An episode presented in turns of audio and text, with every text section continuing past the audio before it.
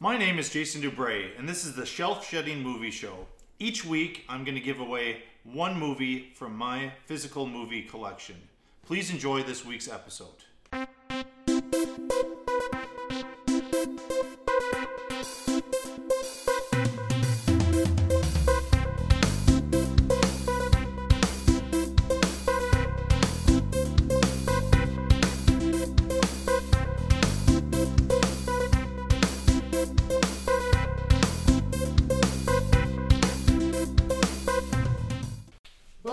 Episode 5 of the Shelf Shedding Movie Show. This episode, my returning guest Dan Buday and I are going to talk about six movies that revolve around bad jobs. At the end of the episode, we're going to each take 60 points and distribute them among the six films, and whichever one has the lowest total is the one that I will have to eliminate from my movie collection. There may be some spoilers and some coarse language. Please enjoy this episode. Welcome, Dan Buday. You are my first returning guest. Ah, it's an honor. The Shelf Shedding Movie Show, and today we're talking about bad jobs. Bad jobs, yeah. Yeah. What is uh, a bad job that you had? Uh, a bad job that I had, I'll mention two. One is I used to uh, work for a um, major grocer uh, in Canada, and I had a job making hamburger.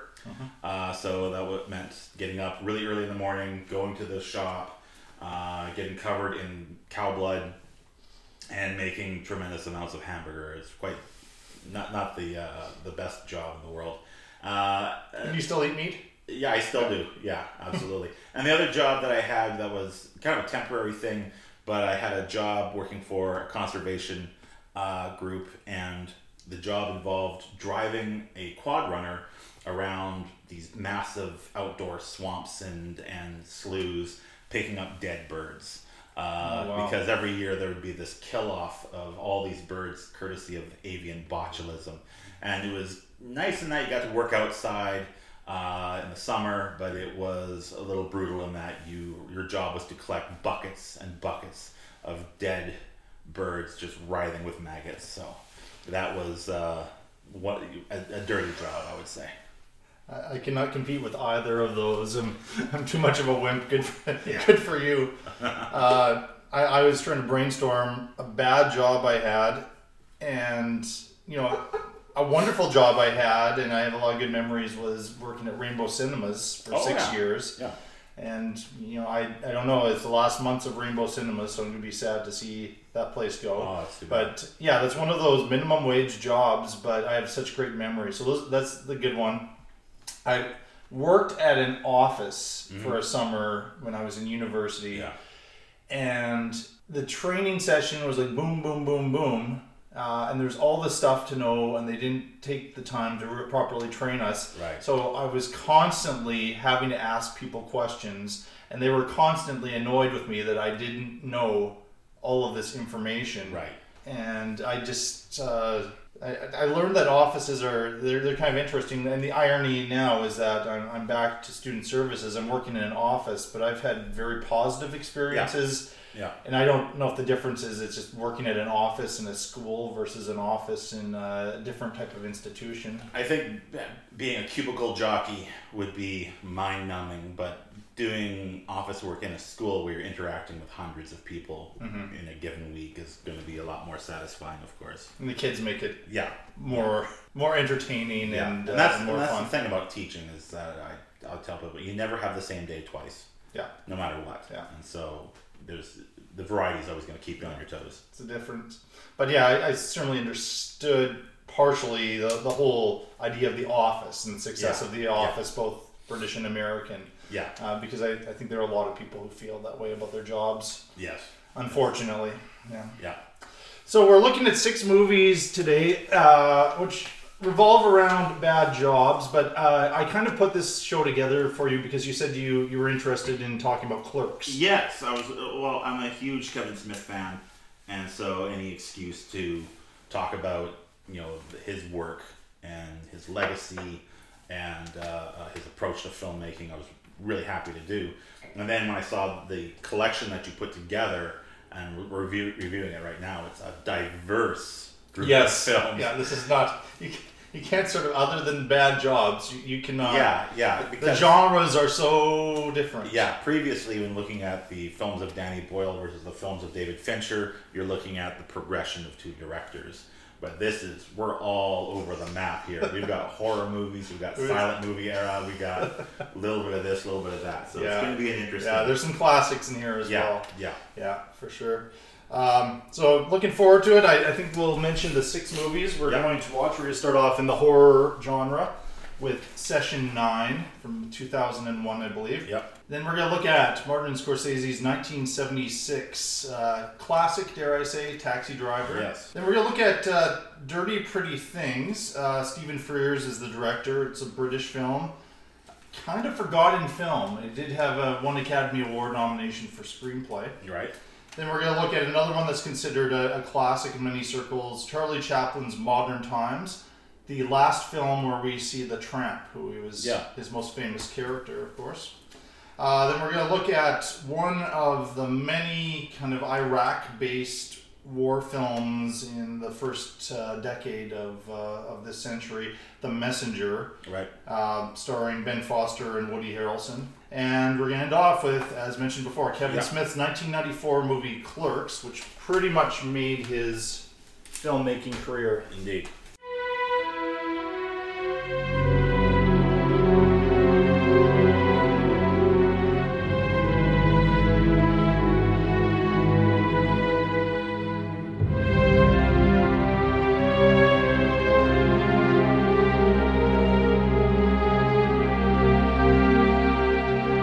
Gotta get construction crews in here by Columbus Day, so we got to a guesstimate how long?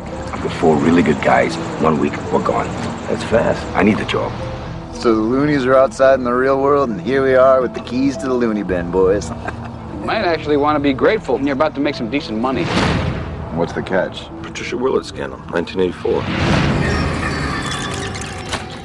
I want you to try to remember what happened 24 years ago. Use your imagination. These shrinks figured that with these new techniques they designed, they could release hidden memories. You can hear me. You okay? I want to go home. I wouldn't tell anybody about this. If they find out about Hank, they're gonna find out about the others. What of the others? Our first film is Session 9, and uh, the premise is that tensions rise within an asbestos cleaning crew as they work in an abandoned mental hospital with a horrific past that seems to be coming back. So, what do you think of Session 9? Um, I love this movie, and it was very. It's very interesting for a number of different reasons. Uh, for a very small cast, Yes. uh, it's a small little ensemble piece with primarily five actors, uh, and so many of their scenes you only see maybe three at any given time because the place that they are clearing out, this Danvers Hospital, uh, which is a real location, is so massive, and the job that they have ahead of them is so big that they're going to be separated. And because of their separation and because of their isolation, they start to get into their own little individual stories based on their own personal horrors. We have one guy who is a, a gambling addiction, and while working in one area, he discovers the old crematorium where he finds leftover money and jewelry. We have another guy who has nyctophobia, um, another one who is a, a law school dropout who discovers a series of tapes, which is where we get the title for our film from. Uh, and the, the tapes are about regression therapy and this frightening interview that a psychiatrist is doing with a, uh, one of the former patients. So it's a very intriguing way to string out a horror film. And it doesn't fall into a lot of the uh, usual horror tropes. Like, there isn't, we're not seeing a story about uh, people working in a hospital, but there's a murderer, or there's Yeah. a monster, or there's a malevolent spirit. It's, you're never really quite sure what the source of horror is. It's just this disquiet that is over the that lays over top of everything and you can tell that each person is struggling with their own issues while at the same time remembering that when these hospitals were closed in the 80s um, that people were the people who were kicked out, the patients, a lot of them would come back because it's the closest thing that felt like to home. Yeah. And so that idea, when they plant that idea in your head early on, it's it's quite quite intriguing. Um, also, the fact that any movie that can still be frightening, yes, mostly in the light, in the daytime, is gonna do gonna be very very. Uh, if you can pull it off, it's a very interesting effect. And looking into the film, finding out that most of this was filmed using natural light Yes. and letting the, the light stream in from the windows, and you have these bright hallways, but they're horrifying. The, the crumbling uh, uh, paint and the, the, the tiles and everything makes for a very intriguing, interesting setting. It was a very quick shoot, as I understand it, and they did actually shoot it there in this hospital. Yes. And the, the stories from the cast and crew are Yeah. are quite frightening. You know, there's Yeah. there's uh, one actor was was nearly injured. So was the cinematographer when trying to do this this one shot. So they're Yeah. That they very much felt that there was something something going on with this place Yeah. that added to the film. And it, it reminded me of a documentary I'd seen. I believe it was produced after this movie, but it was a documentary on Netflix. I think it was called Cropsy. And Cropsy was the story of uh, an urban legend about one of these hospitals that was closed on Staten Island. And following the closure of this hospital, there were a series of um, murders that had taken place on Staten Island, and this thing, this this individual who was blamed for it was something called Cropsy, who was like Staten Island's own boogeyman, and the belief was it was what this is what happens when you close down these in the 80s when these hospitals were closed down because of funding and these inmates or patients I should say were turned out onto the street. That led to this massive homeless problem across America but also the idea of these people coming back and not being able to keep track of them. And at the same time abandoned hospitals or abandoned uh, asylums being places where teenagers like to hang out you know. Uh, growing up in Saskatoon we had the sanatorium here, which was for TB patients. And when that place was closed down, that was um, temporarily, at least, it was this focal point in the city for a place where you know teenagers would get beer and hang out and, Yes. and sneak in and spray paint the walls, and there were urban legends around that. And so these these institutions are great settings for you know psychological horror, obviously. Uh, my friend who's an independent filmmaker, after making his first kind of big feature length film, he said uh, what he learned from that is to next movie he makes is going to be one setting, Yeah. and you just film the heck out of that setting. Yeah. This movie follows that to a certain degree. Yeah. There there are a couple scenes which happen outside Yeah. of this area. I think there's a scene in a bar.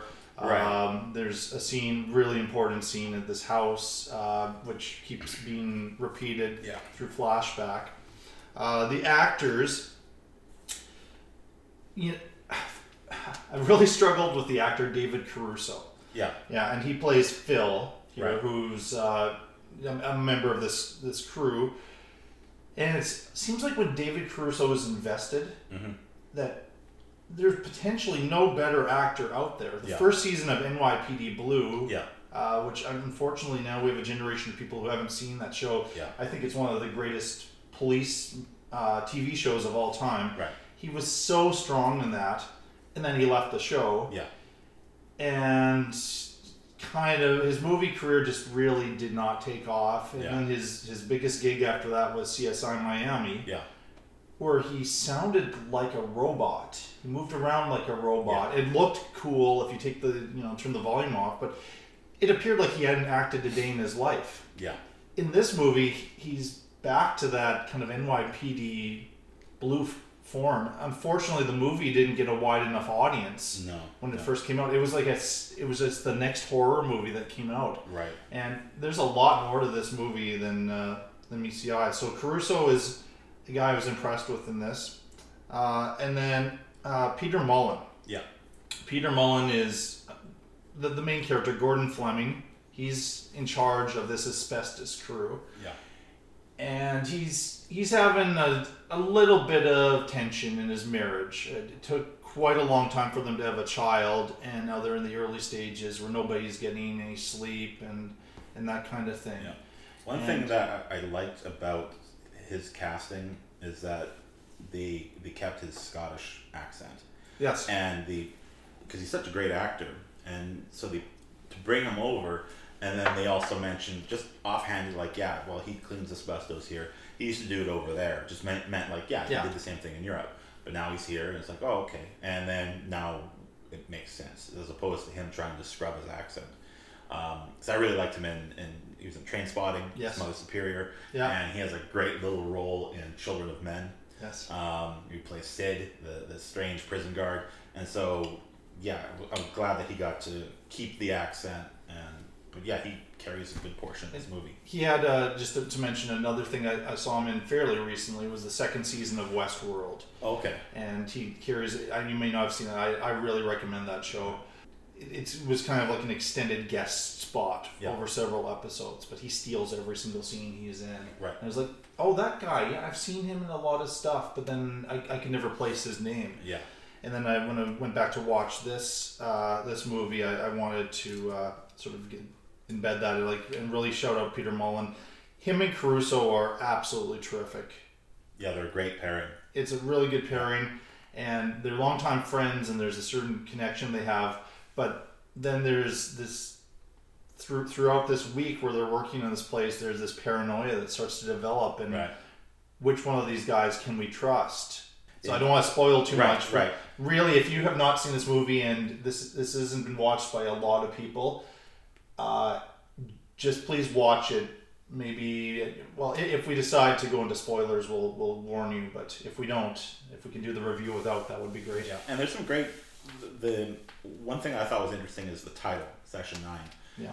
Being based on the tapes that one of the characters, Mike, is listening to, and I realized that the tapes aren't directly linked to the plot as much as they are about building this tension, this growing dread throughout the week as this one guy is obsessed with listening to these interviews.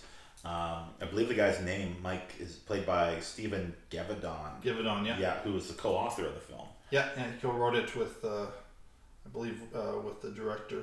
And so yeah, there's and there's some great little character pieces in this as well. So, but yeah, it's it's a it's a smarter smarter horror film, and I really appreciate that. That it get it pushes away a lot of the tropes that one might expect, and it's not by the numbers. Instead, it is very much this slow drawing out of tension, which is which is great to see.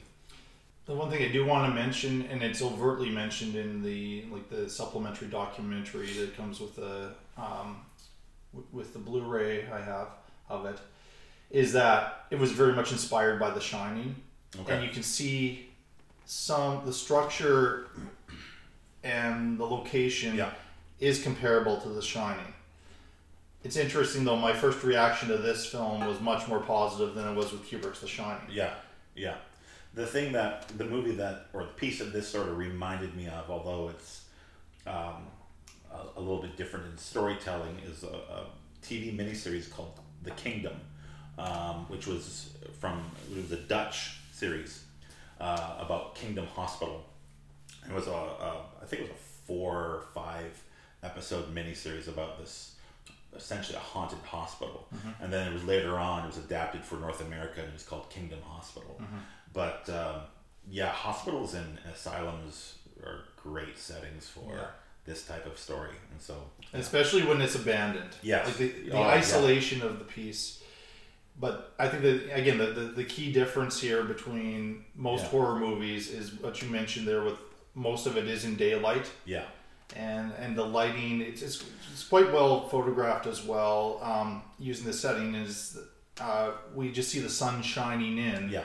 throughout, and there's scenes on the roof where we can sort of see um, those those aerial shots. Yes. Also of the of the whole landscape of is really uh, yeah, and there are some unique. there are some very frightening just little set pieces like the stairwell with all the chain link or you know, the one scene where uh, you see this hall this long corridor and it's lined with hospital gowns but each gown has gloves on it as well. And it's like, well, there's nothing inherently frightening about a hospital gown, but just seeing in that particular shot as a you know or the our poor one of our characters who has nyctophobia and as the lights are because one of the generators is cutting out and it's starting to swallow him literally and it's really well crafted for you know working with what they have Do you have any criticisms of it?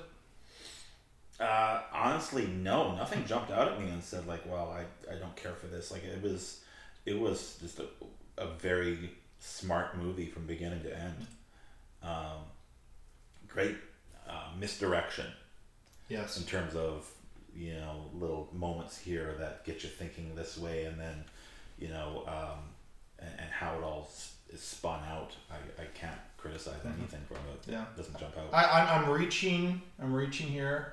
I mean, I, I, I think if you have seen The Shining, some things will seem familiar, but this is like a totally different context. Yeah. With the plot twist, and I'm not going to say what the plot twist Right. is. Watching back, and I, I think I still need to watch it again and watch it back. And this is a very rewatchable horror Yeah. movie. I mean, I watched it at night; it gave me the creeps. Yeah. And for a second round of watching a movie, for that to it to work that way um, speaks to how good it is. One of the um, murders that happens Right. and how it's laid out uh, doesn't make a whole lot of sense to me based on who we find out would have committed it. And maybe Yeah. you know what I'm talking yeah, about yeah, here you're talking about um, given some previous scenes that these char- the two characters have with each other, it just it just simply doesn't make a lot of sense. yeah But that's a pretty picky thing. With, is Uh, it is And I, I just I did not I came into this movie very late because I just uh, it seems like we were we just had too many horror movies yeah in that decade and at that time and it was just it didn't look like it was going to be anything special but more and more people should see this one Yeah, yeah. I I I clocked this movie when I used to live near uh, a video store that specialized in cult films, and so just walking in the, the cover just sort of draws your eye because it's not a typical um, horror movie cover. It's it's uh, um, it's almost Fincher esque in the way it looks, and Yeah. the the idea of the the way it uses browns and golds and here and there, and just to make it all like it pops visually. And so I decided like, okay, well, finally I'll. And it was not at all what I was expecting, but it was a very pleasant surprise. The So, Fincher comparison is is is a good one because it doesn't overstay its welcome. Right. Uh, it, it shows and creeps us out with what's happening Yeah. in the shadows more than being like overt. Yeah. Yeah.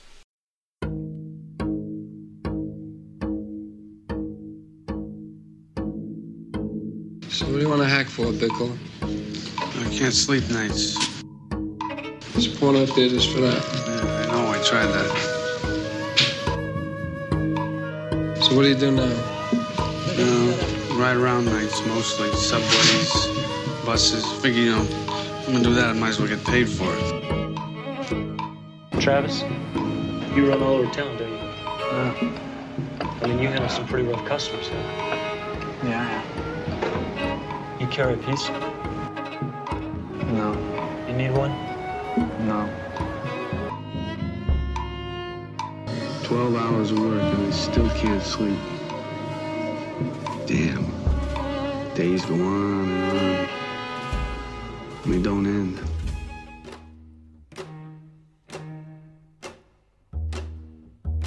Things got you down? Yeah, it got me real down. Real. I just want to go out.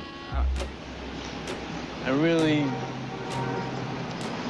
know, I really want to. I got some bad ideas in my head. I just.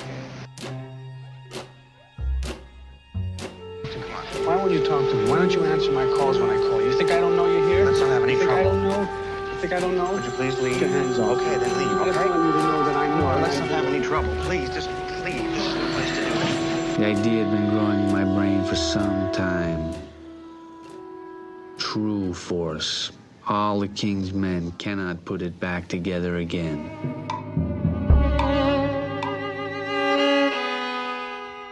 All right, not to show you too many of my cards ahead of time, but um, I I will start off by saying that hands down, Taxi Driver is one of my favorite movies of all time. So I might be overly biased Right. towards Yeah. this film and, and in this list, and this is quite a strong list in my Yeah, opinion of absolutely. films. When I call it a classic, I think it's beyond a classic. Every time I've seen Taxi Driver, I've been affected in some way, Mm-hmm. and this last time was was no different. Right. Travis Bickle is a Vietnam veteran who is uh, driving cab, um, doing the graveyard shift through Manhattan in the mid 70s. And very much there's a parallel between that time in New York City and hell. Yeah. And it's like he's a cab driver in hell watching the worst of humanity, and it is affecting him. Yeah, this is a New York a lot of people don't know about. Yeah, And- it's a different than the New York of now. Yeah, for sure. yeah, and, and it really shows you the work of people like Rudy Giuliani in terms of the re reinventing of New York as this great tourist thing. This is New York before uh, um, gentrification.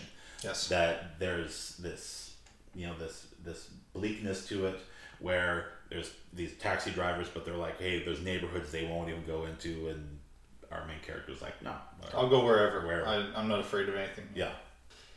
So Robert De Niro plays Travis Bickle, and it is to me absolute perfection. It is as good as you can get with film acting. A lot of people will say Raging Bull was his best performance. Mm-hmm. I I lean towards this one a little bit more. There's no doubt they're both great performances, and in a, a career which has had many many great performances, including The Irishman recently, which I think was quite underrated. Uh, the other two main uh, main leads got Oscar nominations and attention, but De Niro centered that three and a half hour Yeah. epic. But there's just there's there's something where you just see this this train wreck happening. Joaquin Phoenix recently won Best Actor for Joker. Yeah. I think Joker, the whole film, and Joaquin himself owes a debt to Taxi Absolutely, Driver yeah. And glad to De Niro's performance. I'm glad you mentioned that because uh, I mean, in reading some recent reading about Taxi Driver, the the filmmaker who I sorry, I don't know the name who wrote Joker mentioned like, yeah, I definitely took cues from Taxi Driver. Yeah, Todd Phillips. Yeah, and there's moments where even if you look at the Joker in some of his dialogue, he matches the cadence and the speech pattern of De Niro in this. And so, yeah, it was, and it was an interesting movie rewatching it because I watched this movie in the 90s after following the, I guess it would be the 20th anniversary, sort of that re resurgence of that. Yeah. And then, so watching it today, I was just like, I wonder. Part of me said, uh, could they make this movie today? And then realizing, well, yeah, they did. They they did in, In a a way. way, and Yeah. they could do it under the the guise of the the superhero Yeah, with universe. Yeah, and that just which well, is a lot. It's a lot less about the superhero. Like towards the end, it is in Joker. that But how, but Yeah. how they do it, Yeah, and and no doubt, J- Joker is very disturbing. Yes. it disturbed me. Plus, there was somebody who was in the audience that wasn't that far off from uh, the psyche of Joker, Right. Which added a certain level to my experience there. But I, I, I'm not sure with the the overt racism that uh, Travis Bickle, as well as several other Right. characters, have. I don't think Yeah. that they would greenlight a film with that. they're they're Um, a product of their time. The child prostitute, played by Jodie Foster, uh, and I it's just what a great performance there, Yeah. uh, and how all of that was handled, and the way that they, you know, talked to her. You know, she was coming off of kind of Disney movies Yeah. before this. I, I'm not sure they would be able to do it in quite the same way Right. now. I mean, I know that the idea is that like 12 year olds have grown up and are not as the same as 1976 12 year olds, but Yeah. it's there's a scene with Harvey Keitel and Jodie Foster as well that I don't think they could get away with. Yeah, and as it's, well. it, it's an interesting like in rewatching the movie, like not to get into any kind of identity politics, but you know, looking at this film, I realized that the De Niro character, Travis Bickle, would be labeled as what they call an incel, these, which are you know young men or even older men who have been deemed involuntarily celibate and they have awkward social lives, especially when it comes to dating. Mhm. And so if you look at some of the way in which he approaches the uh, um, character played by Cybill Shepherd, Betsy, and that first thing he does is he stalks her, you know, just hanging outside of the, the campaign office where she works.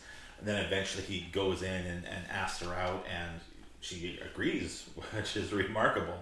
Um, and then takes her out for a you know pie and you want to go see a movie, and then takes her to a, a Takes her to film. yeah a a porno theater.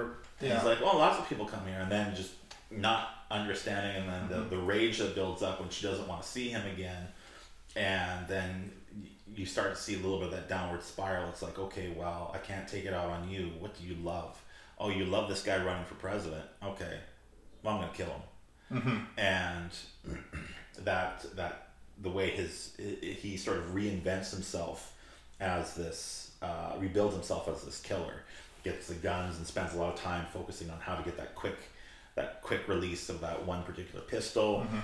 we get the famous line you know the, in, the, in the mirror you're talking to me and everything like that. And i was like that's and, and so again looking at it from a modern context it's like that's really interesting the way we would look at him now as this he's the villain in a way. That this is a guy who is you know from a, a contemporary standpoint damaged but at the same time is, is very dangerous. But back in the 90s travis bickle was a folk hero. When you look at the way in which uh, especially like the, the movie is interesting in that it, it did well in terms of uh, critics and it did well in terms of you know Academy Awards and every, everything else, but also became As well as it could have, though. as well as it could have, but also became a cult movie. Yes, that's and survived by being part of the midnight movie circuit in Yes. places like universities and art houses and what have you. And I remember in the 90s being a university student and going to poster shops or at the U of S University, they would have these big poster sales. remember that, yeah. Yeah. And it was like, there's, you know, uh, Nighthawks, there's, you know, these standard posters, there's Dali, there's this, and of course, there's multitudes of Travis Bickle posters. Mhm. And, you know, whether it was him with the mohawk or him holding the gun or whatever. And he became like this icon for young men, just as where it was like, it was cool to put a Clint Eastwood poster in your, your bedroom or whatever. Mhm. Now it was Travis Bickle. And like I said, he kind of became almost like a folk hero. And another thing that you started to see is he became an icon in for for punk music and punk subculture. Yeah. And like in, in teaching media studies and spending a lot of time looking at these sorts of things, um, the certain certain sections of the hip hop community really embraced movies like Scarface and Yes. uh, uh, The Godfather because they were movies that looked at violence and materialism. But punk and hardcore, they embraced Taxi Driver because it was about violence and nihilism. Mhm. And you started to see how the maybe it's just the, even the fact that the guy wears a mohawk, but this embracing of Travis Bickle's image and uh, as being attached to to punk music. It was interesting because I remember when I watched the film the first time, it had been after I had become obsessed with Brandon Lee's The Crow. Yeah. And obsessed with the soundtrack to that, that movie. And there's a song on the soundtrack called The Badge. And in the soundtrack, it's done by Pantera. But looking up recently, it was originally a cover, it was originally done by uh, a punk band called Poison Idea. And the song begins with a noise, a sound clip from the movie, and it's where Bickle confronts uh, Sport, the pimp. Yes. And he says the line, you know, "Suck on this," bang, and then you hear Sport go, "Oh, oh, oh," and then Yeah. the song begins, and then it ends with more sounds from the movie. And so I just remember like that's I heard the song so many times. I'm like, that's where that that's the sound clip comes from. And then later on, looking into all this sort of stuff, it starts to make sense. Like, yeah, like the character became you know bigger than the movie almost for I think people a lot of people in the '90s. Like they just they loved the the idea. Um, if you go on Google Image, just type in fashion designer Travis Bickle, and there are lines of clothing that fashion designers have made. You know, you see all these guys. There's one one site I found with all these people on a runway in Milan, and it's just guy after guy dressed in variations of Travis Bickle's outfit, and the idea of him being this icon of tough individualism, you know, uh, uh, this this vigilante who stands up for you know this this poor teenage prostitute. But then you watch the movie and you're like, oh, he is so damaged. No. This is not a hero. And yet, that's this is what we get, you know. I, I think, and you mentioned Scarface as well. With there can be a bit of a misinterpretation with Scarface, yeah, and also with Travis Bickle. Um, I, I think Taxi Driver did a little bit better than Scarface when it was first released. Scarface became after the fact quite quite big. Yeah. Uh, and I have heard this connection to um, you know with gangster rap and how they Mhm. always identify Tony Montana. Yeah. But they don't seem to recognize like he doesn't take crap from anybody. Yeah. But what happens to him at the end? Yeah. And with the Bickle one, I, there's a lot of I, there are people, and it led to controversies at the years after with this film. Yeah. Some people that took him to be a hero. Yeah. And that he he did right. I mean, yes, if we just mention okay, he is saving a uh, a 12 year old prostitute from a pimp. Yeah. Then you could see that as yeah, he he did something quite noble, you know. But everything before that and the very last shot, which Yeah. Scorsese and screenwriter Paul Schrader made sure that was in there, it's like this guy isn't all right. No. No, he's no. still wandering around, and not nothing has changed. It seems Yeah. like he's grown. He really has not changed by the end of the film. Yeah. So uh, the person who uh, who attempted to assassinate Ronald Reagan was an enormous fan of this movie, Yeah. and he had a certain level of psychosis where he believed that that Ronald Reagan uh, had they had kidnapped Jodie Foster, um, and and that she was you know into prostitution or something like that because she was off at an Ivy League school at this time and she hadn't been in movies for a while.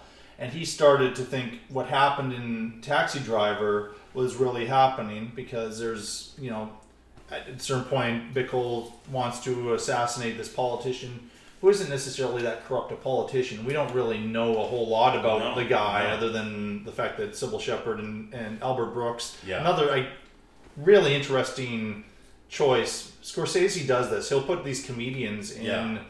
uh, some of his dark films. Yeah. Uh, that they, you know, just happen to, to work on a campaign for this guy. But this viewer saw Bickle as a hero and as a role model, and that he needed to do do what Travis Bickle did is he needed to go rescue Jodie Foster by trying to assassinate the president of the United States. Yeah. And then there was all this hate in the 90s towards this film that it is. Um, and there have been a whole series of movies like this where somebody has uh, committed a criminal action and has watched a movie a whole lot. And then the question is okay, are the filmmakers responsible? And everybody was coming out and saying, Travis Bickle is not a hero. Yeah. At no point were we trying to portray him as a hero in this film. And I think it's just a misinterpretation of what happens in the third act of the, Yeah. of the Yeah. movie. I mean, it he he is scary. He is scary. And Scorsese actually says that they decided to shoot this movie as a horror movie. Yeah. It's not it's traditionally labeled as a horror movie, but it is horrific what Yeah. goes on. And uh, uh, they didn't position him as a hero, but it's interesting to see how people took him. Yeah. You know, just uh, and, and I imagine if they stopped right now and were to rewatch it, they'd be like, "Well, wait a minute, maybe just the contemporary, you know, the way we, we sort of rethink these things in terms of relationships and what have you." Um, another movie that I, I wrote down the name of because I think it took uh, also some cues from Taxi Driver was Falling Down Yes. and that that was an interesting one because that one I remember the marketing for that portraying Michael Douglas's character as a hero. Mhm. And it was, well, how are we going to market this movie? Well, this is the guy who wants to do everything we would wish we could. Yeah. And so they kind of almost had like this wacky, quirky kind of um, edge edge to the, the the the marketing. And then I watched the movie and I'm like, oh, this is not funny. This It- guy it is disturbing. He is disturbing. He's Mhm. a disturbed individual. This is a tragedy. And so, but then after a while, people's like, oh yeah, I love that movie. Especially love what he does. It's like you're you're missing the point. Like it's the the the the psychosis that happens. So. Uh, yeah, it, it's an interest. Like this movie, Taxi Driver, is so interesting to rewatch every few years, just to kind of see it with a new lens and a new perspective. Um, yeah, And I, and I always want to see is it going to affect me again, and, Yeah. and it always does. One other thing that was interesting in um, I, I rewatched because I things were very familiar, so I must have watched this documentary before.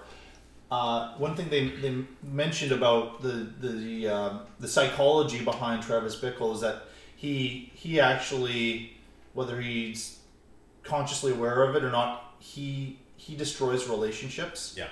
So somewhere in there, he knows that if he takes Cybill Shepherd to this porno theater, that she's going to break up with him. Yeah. But that confirms his his worldview that he is alone and he can't trust anybody, and this, this so this war he takes on against society and just everybody in the world is sick and disturbed and impure and he needs to he needs to kill them all and, and start over and there's there's so many religious um, allusions in Scorsese films. Yeah. and I, I think that was Because uh, even an if you- interesting idea that you know to, to wash away the sins of this city which has become kind of a Sodom and Gomorrah type of a, a place where where anything goes. Yeah, but I- he, I- he's not looking in the mirror at himself and that he is he's yeah, because if just as bothered. And I was thinking like if if the relationship with you know with Betsy had worked out, and let's say he doesn't take her to that theater, let's say he just you know takes Took her to dinner. a Disney movie or And- something. yeah, and then she's like, "Well, let's go back to your place." His house, his apartment is not set up for company. It's Oh, no, it- it's a frightening pit. So it's like, what are you doing here, kid? Um, yeah. Um, yeah at some point it, so you're it right. wouldn't have have worked out Yeah, and Yeah. so you're right. He is they're they're destined to fail, and so that he can he can lash out. Yeah. The, another phrase I just wrote down. I just said it's it's a story of also of desolate night people. Yes. And you know these different people who emerge, and some of his fellow cab drivers, and and the the way that these these people sort of exist in this alternate life that so many of us don't see. Peter Boyle playing Wizard. Uh, more Yeah. people would know him as the the father from Everybody Loves Raymond, Yeah, but he yeah. had quite a uh, quite a filmography of, of R-rated serious films Yeah. like this. Yeah. I also want to do a shout out here to screenwriter Paul Schrader, who's a filmmaker in his own right. He did three collaborations with Scorsese. This was the first. He also wrote the screenplay for Raging Bull and The Last Temptation of Christ. But he's he's made some really really interesting films on his own too. Uh, but they will often follow this kind of pattern of somebody who is just like I'm not sure you call an ordinary citizen, but a citizen who is going through some sort of uh, a, a moral crisis. Yeah. And then starts to deal with it in perhaps the wrong ways. Yeah. Um, and I, I, I, re- I love the writing. I love the direction. I absolutely love the acting, the casting choices. Yeah.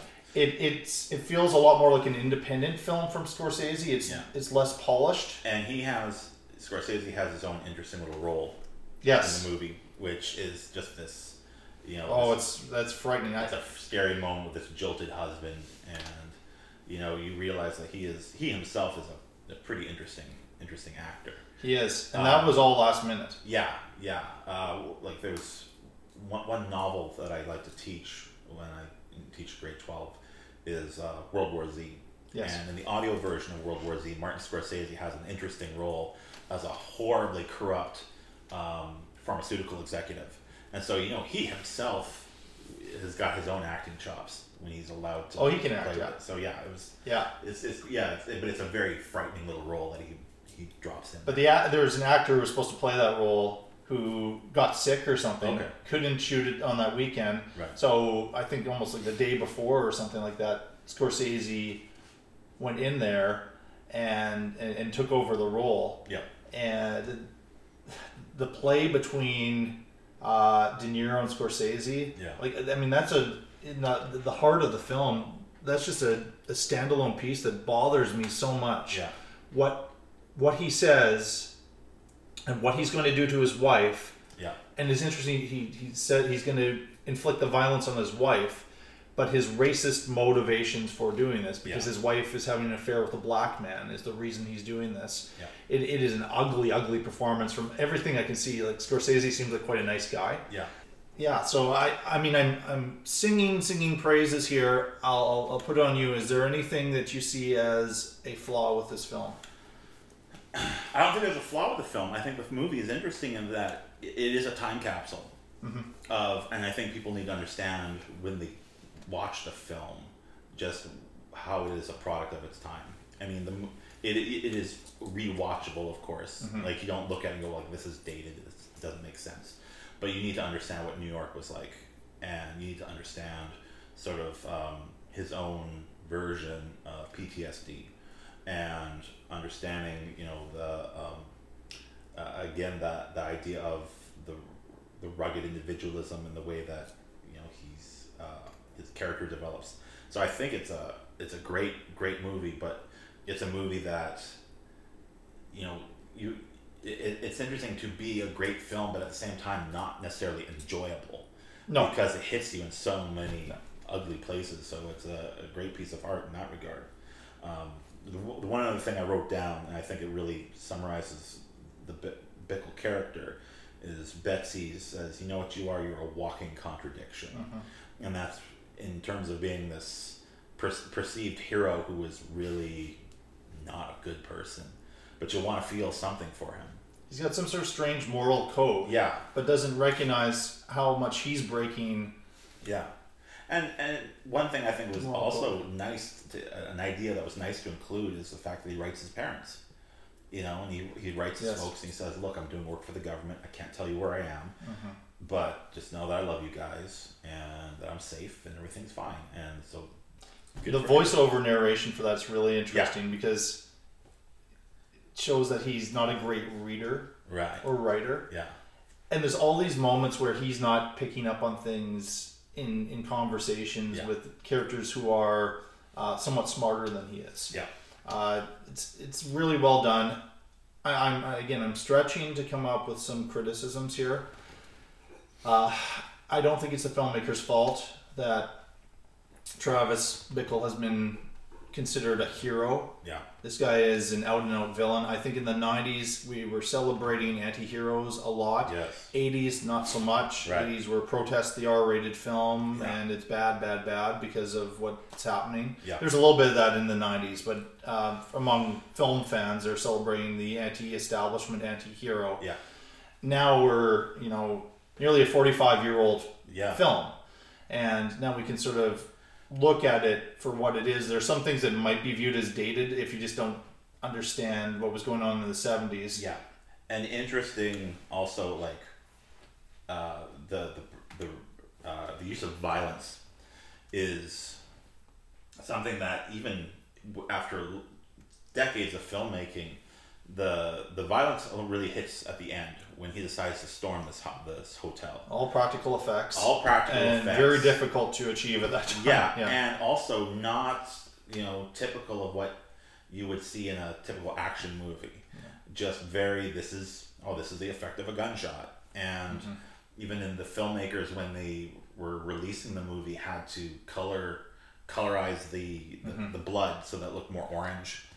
Um, like, well, can we change the color of the blood so which looks a little odd, but then later on, putting the filters back and have I, I think it was going to get an X rating. Yeah. They didn't have the rating system was G, PG, Yeah. R, and X. There was Yeah. no sort of an in between type of thing at that time. Yeah, so it's a uh, it's a movie that you, one should be sort of you know The, the one flaw, and I do think this is again more 70s ish and you know still as while all this horrible stuff is going on it was there's still a certain uh, more innocent time than now Yeah. is why Cybill Shepherd agreed to go on this date Yeah. but I think it's because there's so many quirky people, and she Yeah. was just fascinated by like this guy was kind of unique, his sense of humor. Yeah. She wanted to see how this would play out. There might be a theory that in some way she's trying to make the Albert Brooks character jealous, that there's this budding romance between them, and then Yeah. if there's another man who shows interest in her, that might get him to sort of stand up and like ask her out. Yeah. I don't know. I'm just justifying it. Just watching it on its own, though, you just wonder because there's there's enough weird stuff he's doing beforehand Yeah. for her to not not agree to go for co- even for coffee with him. Yeah. And and the Brooks character is interesting in that he is the quintessential nice guy. Mhm. You know, like I don't want to not to belabor the term, but he's friend zone. He- Yes, he is a friend zone guy, He's a friend zone guy, and he's just you can tell like he just really wants to be with her. And there is the bad boy out there in This taxi. guy comes up and like, Yeah. go for coffee and pie with me, and I won't Yeah. take no for an answer. And Yeah, and- so she's like, okay, and then Yeah. realizes like, oh, this is a horrible mistake later on. Yeah, and it gets worse and worse and worse because Yeah. after this, he just keeps calling her and calling her and calling her, and And but then at the end, you know, you can tell that because the the, the last shot is, you know, or the last scene is the two of them in the cab, and she's like, you know, I, I read about you in the paper, and and you can tell she's disappointed that he just drives away, and it's like, Yeah. girl, you have no idea how lucky you just got. Well, but now that he's a hero, a media hero, she's Yeah. like, oh, he's he's interesting again. yeah, But then and then we have one more shot of him just looking at something in his rearview mirror, and it just Yeah. he seems all calm and things have changed. But no, he he switches gears immediately. Yeah. fantastic film. Yeah.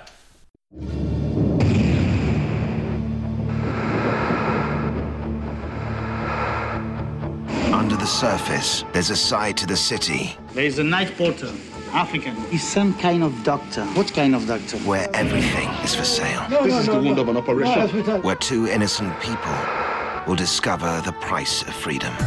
Each time you operate, you get 3,000. A passport for you and one for Senay. This lying, Senay!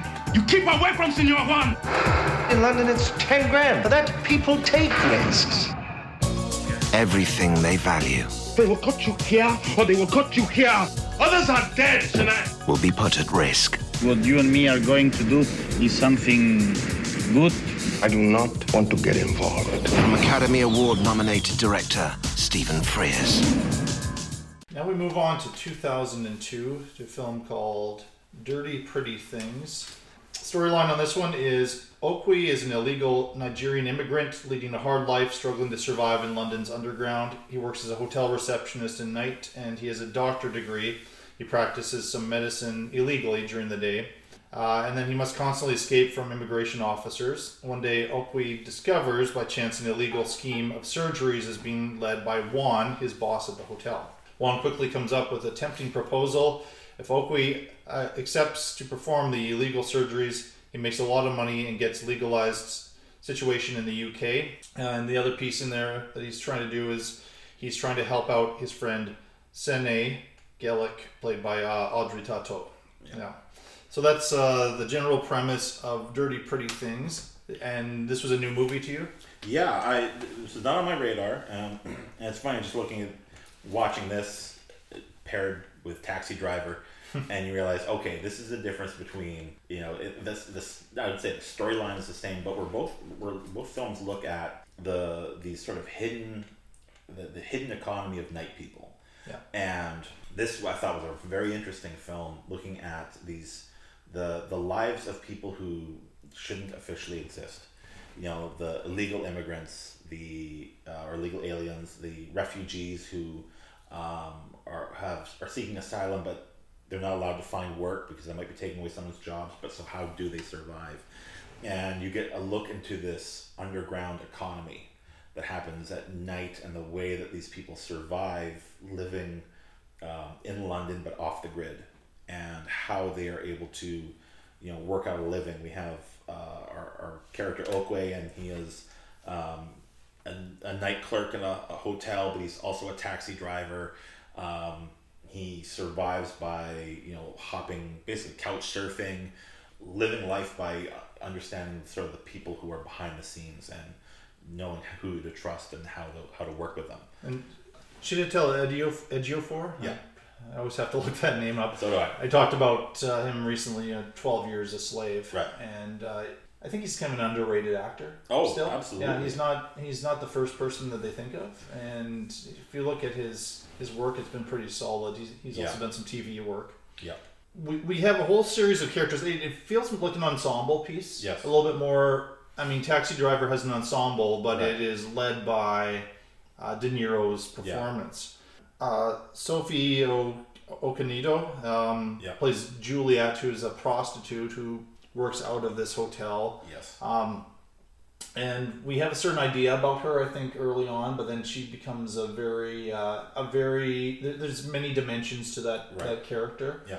Benedict Wong is this. Uh, is he a doctor? I He's a think he's porter. he's yeah, no, he's a porter in the hospital. Yes. And he's able to able to get hold of pharmaceuticals here and there, Yeah. or, or you know anything that uh, uh, Okwe needs medically, because like you said, he's used almost as a de facto doctor to people who can't afford health care, Yeah. and so you know there's that wonderful scene where he you know they line up all these people who are driving taxis illegally but they've all been seeing the same prostitute Yeah. so he's got, they all drop their drawers and he's got to check them all out and so It starts with one person Yeah. who is like kind of, kind of the, the, the main boss there, Yeah. and it's like, oh, this guy knows what he's doing, and then everybody's showing up. Yeah. yeah Uh, Sergi Lopez plays Juan, uh, who is this boss. If I could make a, a slight criticism uh, early in this the review, I think he's a little bit two dimensional. Yep. Uh, Yeah. He's you know a mustache twitching type of villain, Yeah. beginning to end. We don't get to see another side to that character, but we do get to see uh, different sides to all of these other people. Yeah, it was interesting because when looking up the film, a term that was used to describe it is it's called a social thriller, and I'd never seen the term before. And then in exploring the term, it represented a thriller that it plays off of um, people who are oppressed, Yeah. and uh, or or thrillers based on class, and so that's really what you see is that's part of the the tension here is that these are people who have unique problems because they can't reach out to the police they can't reach out to you know law enforcement or or they're they can't reach out to the safety net that exists out there for regular citizens they have unique problems and as a result they have to come up with unique solutions but uh, yeah it was i like the fact that benedict wong was in this uh, as the porter just because um, the two of them Ejiofor and Wong would later be reunited in uh, Doctor Strange. That's uh, right. in the MCU, and That's so right. Yeah, and and he, the Wong character would go on to have this great, great, uh, um, great arc himself in appearing in the you know Avengers Endgame and then uh, uh, and then Infinity War, just his little little moments. Uh, it's good to see him in that. But yeah, I thought this was in in many ways it's a counter to Taxi Driver Mm. in that it is about these the, the night people. But what sets Okwe apart from Bickle is that he's got heart, and this isn't a man who is dealing with the you know he, he's got his own psychological issues that's basically on, stress. Um, there's one line that I wrote down that uh, says, "There's nothing so dangerous as a virtuous man." And so it's what would I don't say this is what Travis Bickle would be like if he was virtuous, but there is an interesting difference between this this guy who's always trying to do the right thing and you know trying to help out the the Shania character. The one thing I will criticize, and it's I don't think it's any fault of the filmmaker, but the cover of the DVD is really misleading. Uh, yes, Because yes. and I don't know if this was the Looks like a serial killer well, yeah, movie or something. And I don't even know if this is the original poster for the film. I but- think it was. Yeah. But if you look at this, the Audrey Tautou's character, Shania, she is not this sultry vixen that you see on the cover of this film. I know. and she's like she never even in the cover of the movie you see her like with red lipstick and Mhm. she's either wearing like a very skimpy dress or nothing at all and that is so not her She's a very virtuous character who's Yeah. trying to protect her morals. Yeah. Um, she's Muslim. Yeah. And uh, she's finding herself in in abusive situations. Yeah. Uh, working in this um, this this factory. Uh, there's this this boss that uh, you know after the immigration people start or uh, coming around to see Yeah. if she's actually working. Yeah. Who blackmails her um, for oral sex. Yeah. Uh, and then there's this whole the, the, the hotel manager as well who Yeah. uh, abuses her. She resists this and fights this as much as she can. Yeah. And it's um, actually her her story is quite tragic. She was coming off, off of the success of Amelie. Right. And so I in the in the documentaries they talk about like a, they felt it was a real coup to be able to get her Yeah. into this film. And I can sort of understand she was the biggest name in the cast why they're featuring her in there, but yeah, the the message of the cover Yeah, it's not makes it story. seem like it's gonna be a totally different movie. Yeah. And I think maybe that's why I, I didn't watch in theaters, I, I, but I did watch it because it was up for a Writing Academy Award. That was Yeah. the only one. So I, I was interested to to find out about it, and I, I think I, I was going in with the mindset that it was some sort of a a, a thriller. Yeah. And it was about something completely different. Yeah. Uh, Like I actually appreciated it more because it's and again, I, this is uh similar to Session Nine, a, a movie that I'm not sure a lot of people have seen. Maybe Yeah. even less people have seen this one.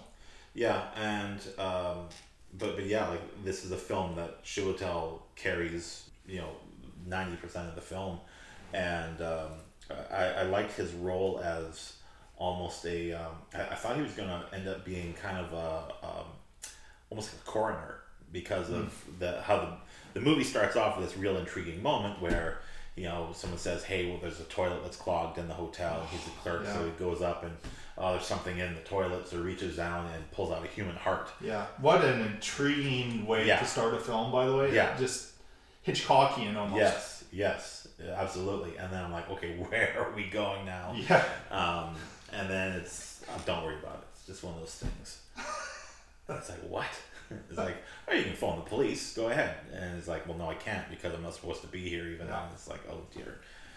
And so yeah, the the mystery is is is nice, and then you find out about oh yeah, the illegal organ harvesting, and it's nice that he's a he's a doctor, so he's able to sort of see uh, help out here and there where he finds these different patients who are suffering because these these surgeries have been done so slapdash and and whatnot. Um, but yeah, and I like the um, the Juliet character. She was a good character to bring in. Yes. Just for comic relief, even Mhm. just her whole attitude. And another character who unfortunately didn't I didn't write his name down, but the bellhop, the guy at the who stands out in front. Um, Yeah, that I, I'm, I'm going to look his name up right now. yeah, he, he was also a fun little fun little character to throw in there. But yeah, the, I, I was not I was very surprised by the movie. Again, the cover threw me, um, but it, it was uh, it was actually a well crafted little film, and it resolves itself in a great way. You know, the, the way the, the the conflict at the end is is like, oh, how are we going to how are we going to fix this? And like I said, it's unique problems these Mhm. people have, and they find an incredibly unique solution, which which I loved. Um, Ivan was the character's name. I'm Yes. going to butcher. I'm going to butcher this man's name. Yeah. Zeletko Burek. Yeah. Burek, I think is the actor's name. What what a great film performance and, Yeah. and taking a role which could be kind of forgettable and making it um, every moment he's in interesting. Yeah. Yeah, it's uh, And it's interesting. I, I, another line I wrote down. It's one of the lines that this wonderful speech that Okwe gives at the end, and when someone asks, "Well, like I've never seen you before," and he's like, "Well, we're the ones you don't see. You know, mm-hmm. we're the te- we're the cab drivers. We're the people who clean your Yeah. rooms. You're not supposed to see us." And it sort of reminds me of the upstairs, downstairs, or even Yeah. the, the Downton Abbey idea. That- that kind of of thing, the- yeah. You know, except for this is a generation later. and or- a generation later, a couple and generations later. Yeah, and a, a, a hidden hidden group of people who are the these immigrants and these people who are just sort of marginalized and how they survive. And so it's it's it's funny because it takes place in London, but you never it doesn't feel like you see any of the regular life of London. This is all underground and not not physically underground Mhm. necessarily, but this is all a it's a hidden a hidden population.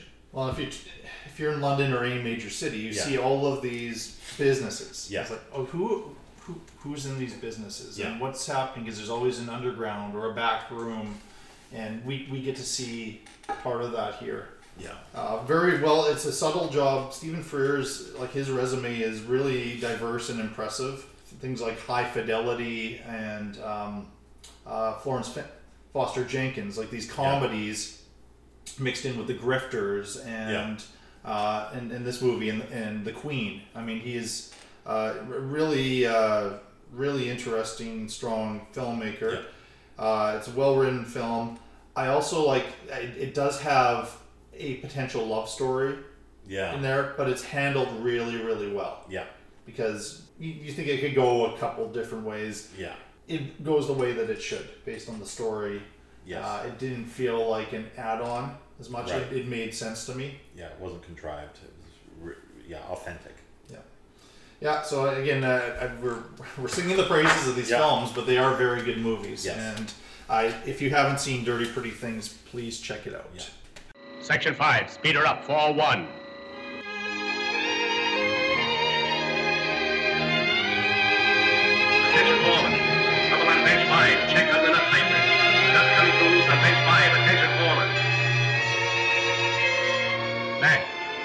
Section 5, more speed, 4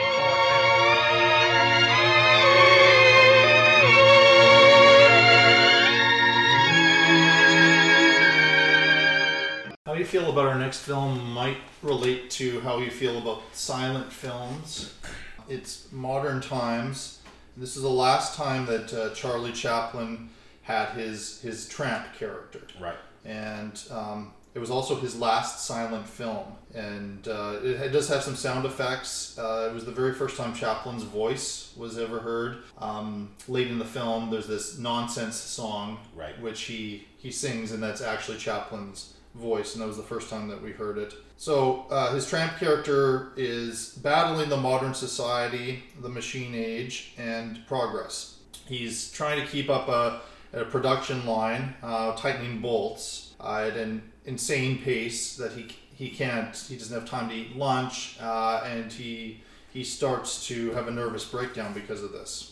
Selected for an experiment on an uh, automatic feeding machine, and there's various mishaps that leads his boss to believe he has gone mad. And he's sent to uh, a mental hospital, which is not handled that sensitively at that particular time. Uh, he gets out. He's mistaken for being a communist because he accidentally ends up at, at a, at a, Brilliant. a, a, a march, uh, uh, this this strike, um, waving a red flag. Then he's sent to jail for that. He uh, foils a jailbreak and he's let out again. And then he goes through several escapades um, with uh, this other woman uh, uh, called the, the Gamin, played by Paulette Goddard, who was, uh, I believe, his wife or girlfriend at the time that they, they shot the movie. And that's modern times. It is considered a classic. One more Joker reference in this episode. Um, one of the great ironies, something I appreciated in watching Joker, is we see all of the richest people in Gotham City uh, at this screen of modern times, and they're laughing and having a good time, smoking their c- cigars, not recognizing the entire piece Yeah. is a satire criticizing uh, their lifestyle and how they treat workers. Yeah, it, it was an interesting, interesting movie for me because it was the first time I'd seen a Charlie Chaplin film. Oh, okay. And yet, you know who Charlie Chaplin is. Yeah. Like he's just he's as iconic as Marilyn Monroe, and you're like, oh, that's Marilyn Monroe. Have you how many movies have yours have you seen? It's like, well, none. You don't have to. You just know it's her. And so this is the first time for me to actually sit down and watch a Charlie Chaplin film, and I was pleasantly surprised how much I enjoyed it. Good. Um, This was one I was nervous about. yeah, my like when I was a when I was real young, there was uh, a TV show that was that would air on Sundays when I was a kid, and it was uh, a show dedicated to Harold Lloyd.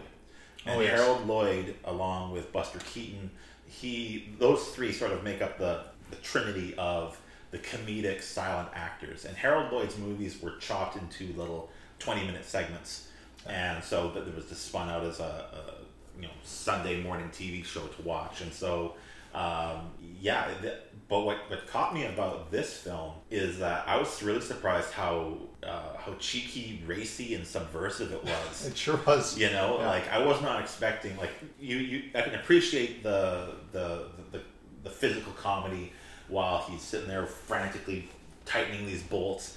But then he starts to break down, and one of his fellow workers comes over and chastises him. So he takes his wrenches and he, he tweaks them on the nipples, like tightens his chest. Yeah, yeah. And then he goes out and he's tightening everything. And then you see this woman walking down the oh, street, Oh, yeah. and she's got buttons on her body, like on her on the end of her breasts that look like the bolts. And so he starts following her, and I was like, well, "This is 1936. Yeah, this it so is. smart."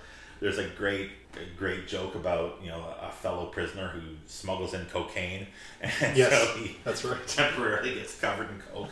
And I'm like, I if you told me like yeah, well, Charlie Chaplin film where he uh, gets mistaken for a communist and there's this great sequence involving cocaine, I'd be like, what? Are we? I was not expecting that, but No, it, Yeah. it, it, all the physical comedy is there. I'm not the biggest Yeah. physical comedy fan, you're right. but it's for a purpose. Yes. And I think, Yeah. you know, it, it, you know, the three you mentioned, probably my favorite is actually Buster Keaton. Okay. Just because he was so deadpan uh, and everything he took was, was it was so serious. There are points where the tramp almost somehow knows that he's involved with these ridiculous situations. Right. But Buster Keaton it was like the concentration De Niro had playing Travis Bick- Bickle Yeah. is what Keaton would have in, in, in his films. Um, but what I like about Chaplin is that he was a bit more political Yes. and he had been labeled as a communist because he was against fascism. Yeah. And he saw Nazism start to uh, rear its ugly head in Europe Yeah. before uh, people realized what it was, and he spoke out against it. When he spoke out against it, he he was given that label of being a communist, and he believed in in workers' rights. So this this whole business of like the how unsafe these work factories were and these workplaces, and so the famous shot is hit him getting caught up in the machinery Yeah, and I- and getting I- caught up in the system. Sorry, I probably uh, It's a great. Mo- yeah, it's one Yeah. of the sequences I wrote down. It's, it's Yeah. a great scene where you just see him go right through the gears and he gets spit back out. And the automatic feeding machine is also Yes. these great moments. So Yeah. it, it's a lot of fun, very inventive. Yeah, and and you realize that as you're watching this film, like, oh yeah, it's to me it felt like something that was designed to be chopped into little little vignettes and little moments, and so you could watch it episodically almost. But but yeah, it, had great moments like that, and the moment where he accidentally leads the communist revolution because a passing truck drops its flag, and he's like, "You lost, you, You lost your flag, you and he's, your he's chasing after that, and all these people are behind show him. and it's like, of course. Oh, You it's so beautifully blocked. The timing Yeah. is perfect. Yeah. Uh, Men really was, d- despite whatever whatever else about Chaplin, but he Yeah. he was a genius for sure. And the, the one one idea I loved is the fact that he how much he loves prison.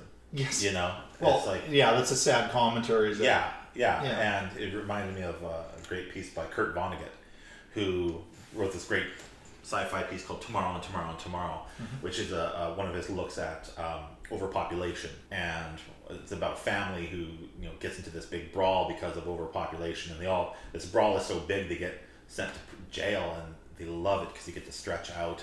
And they get like a bed, each one of them, and they get food and everything like that. And one of the guards is like, "Hey, if you tell anybody how good prison is, you're never getting back. Do you understand? And so uh, I love the moment where he walks. I was like, "You've got this letter now. You can get a job." And he's like, "I don't want to. I kind of like it here. There's the guards are nice to talk to.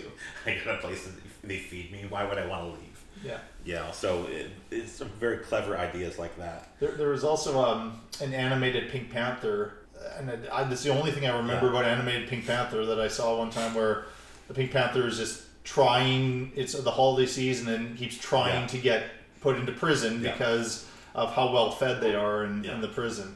And yeah, it, it very much rem- reminded me of that. Yeah. I, I, I like the love story. There's something really sweet about it Yeah. too. And we just talked about another movie where like this one's a bit schmaltzier, I would Yeah. say, than the other one. But again, it, it, it, it adds some some layer to the film. Yeah, the only thing that I thought was odd, and I don't even want to call it a criticism really, but just at the end where it's like, we're poor, but eh, who cares? We'll be fine. and Yeah. that's like that's it. They don't. Well, I, I, I feel like it's they're they're taking a look at points, and there's fantasy sequences where they see the traditional suburban Yeah. life where they have all the money, Yeah. but they are not as creative. Yeah.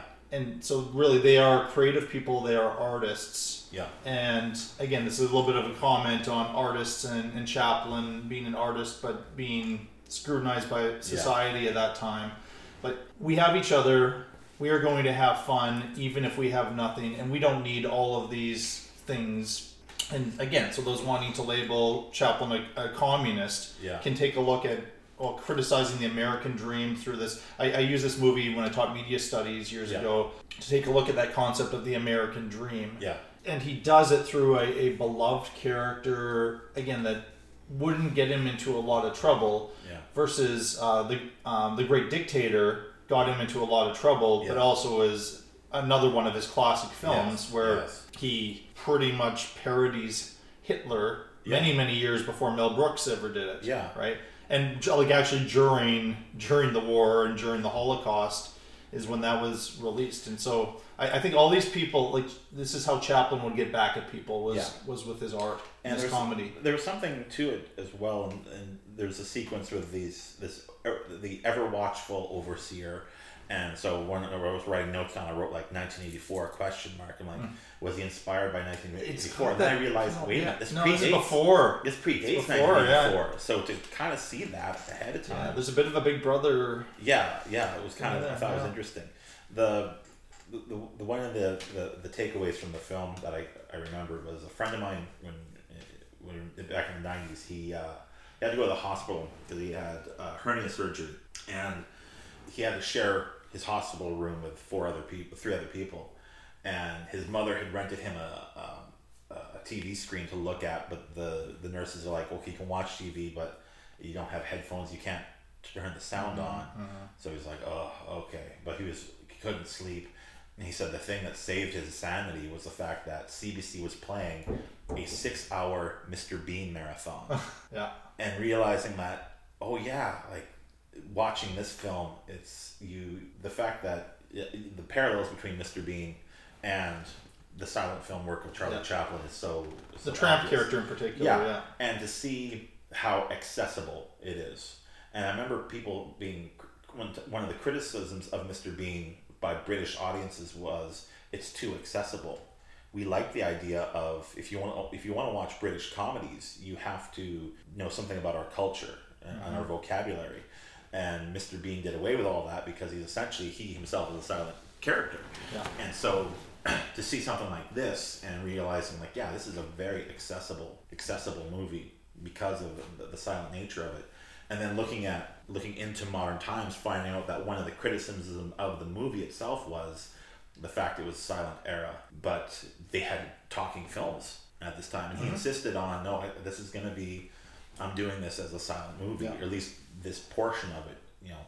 And so in, in watching, I'm like, wait, but there's sound, but he's not going to talk, and so that that blend of the the 2 the two processes. That, that threw me off the first time I saw it. Yeah. It was like, oh, I thought this was supposed to be totally silent and, and just with the cards described Yeah. and like the the traditional. Yeah. But he this was his his step before going in full on into talkies. Yeah. Yeah. And another thing I thought was just like, are you kidding me? It was he's also the composer. Yes. Yeah, and to it's one thing to be like, well, I'm the, I'm the director and the lead actor, I'm a director and producer, but to be a a, a, a director, actor, composer is Mhm. I thought was like that. I mean, Carpenter does that, but Carpenter doesn't really act. John Right, Carpenter. Right, right, and so to It's be a totally different thing. To, to do that, I thought was a real interesting, interesting. The music is brilliant in it. Yeah. And Yeah. the the famous song that came out of this is Yeah. Smile, Yeah. which uh, Michael Jackson in particular did such a nice job of in, interpreting that song. Yeah. Um, so I mean, the music is kind of like a secondary hero of this of this film. Yeah. So yeah, I was I was quite quite amused by the by the piece. I thought it was a lot of fun. Yeah. Criticism, or what are some criticisms you the might have? the the the, the end. I mean, just kind of the way it's just Mhm. sort of the movie just it ends. It's like okay, well we're done. Bye. So now. you thought there was maybe some uh, some could, of- it was kind of missing a. I Yeah. don't know if it's missing a third act as much or is- No, just just sort what happens to them next. Yeah, what happens to them next? Yeah. And the fact that they're like, well, okay, we're gonna leave, but you know, your your younger sisters are have been taken by the system. Yes. You know, for the uh, the the the Paul Guard character, and so just like okay, fine. There's more business to be dealt with. Yeah, right? more business I- to be I- dealt I with. guess. but yeah, that's fair enough. Yeah, but that again, Yeah. that's that's nitpicking. I mean, uh, nothing. Mm-hmm. It didn't really stand out as as a, a tragic flaw to this film. I thought it was, you know, it was a uh, it's an interesting film for me because it's his last of the silent little tramp films, and it's the first one I've ever seen. So Mm-hmm. Yeah. it makes me want to like go back and look at check out some of the other ones. Yeah, check out some of the those other uh, ones. the kid or something Yeah, like that. yeah. Yeah. My criticism that I have is not fair to the film at all. Yeah. I think it's more of a criticism of audiences in 2020. You have to pay attention to this movie. Yes. You cannot be on your phone or distracted or talking Right. to people. Uh, much like um, uh, a non-English language film. If you try to watch Parasite and you're, you know, doing what you Yeah. normally do, uh, it's going to be very difficult to appreciate and to follow. Right. Uh, It's not a movie this- you can put on the TV while you do dishes. You know, it's you've got to be invested Yeah. in this film hundred percent. Yeah. Yeah. Yeah. Yeah, but uh, no doubt it, it is a classic.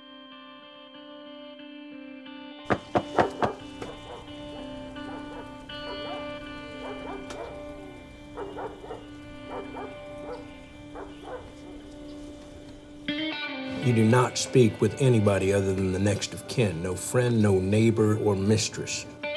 We're racing Fox, CNN, what have you. We got to be first. Avoid physical contact. In case you feel like offering a hug or something, don't. I'm not going to be offering any hugs, sir. Amazing grace, how sweet the sound that saved. Are you Mrs. Pitterson? How did it happen? He was killed in action yesterday. That's all the information we have now, ma'am. Okay, th- thanks. I, I know this can't be easy for you. Goodbye. But now I found I was blind. We walk into these people's lives. We don't know anything. Trust me, you don't want to know. Getting back to the idea of each of these uh, movies is about bad jobs. The Messenger is a film from 2009, which is about the people who have to go to families and tell them that their sons or daughters have been killed. Right. This came out in a decade where there were so many anti-war films because of uh, of the, the war in Iraq. Right. This movie I don't see as being terribly political. No. And maybe that works to its advantage Right. in, in rewatching it. For some reason, of the six, this was the one I was least excited to revisit. Mhm. But I when I watched it, I I could appreciate it. I think a little bit more uh, than when I watched it the first time. A big part of it for me is uh, this actor Ben Foster. Yes. Who's who's the main character, Staff Sergeant Will Montgomery, and I've seen him just sort of play these kind of outrageous, quasi psychopathic characters Right. and somewhat antisocial characters. And so I've had trouble getting behind him. I, he has some fans. Uh, there's a movie that I'm going to be reviewing pretty soon called Hell and High Water, Okay. uh, where Jeff Bridges got a, a, an Oscar nomination for it. But a lot of people thought Ben Foster should have. Right. I sort of came around in this. I actually think this might be my favorite film performance by him because he's not playing just one thing Yeah. in here. He's an actor who has largely been off my radar, uh, in- in- including the, the whole film. Actually, the, the first time I saw this movie or knew of this movie is when you sent me the DVD. Mhm.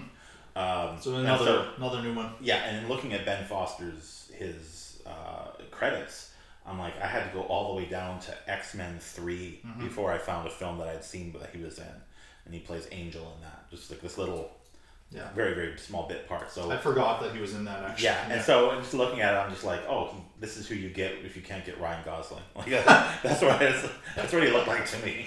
Um, so he was Oh, wow. very much just like a new a new face, but Mm-hmm. uh, but yeah, I mean, it's a somewhat impressive resume. I think he was in the Thin Red Line, and but maybe there were a lot of movies that you just hadn't seen as much. Yeah, and yeah. But uh, it was a very, very intriguing movie, Mhm. uh, and the largely carried by the relationship between Foster and Woody Harrelson's character. Yeah.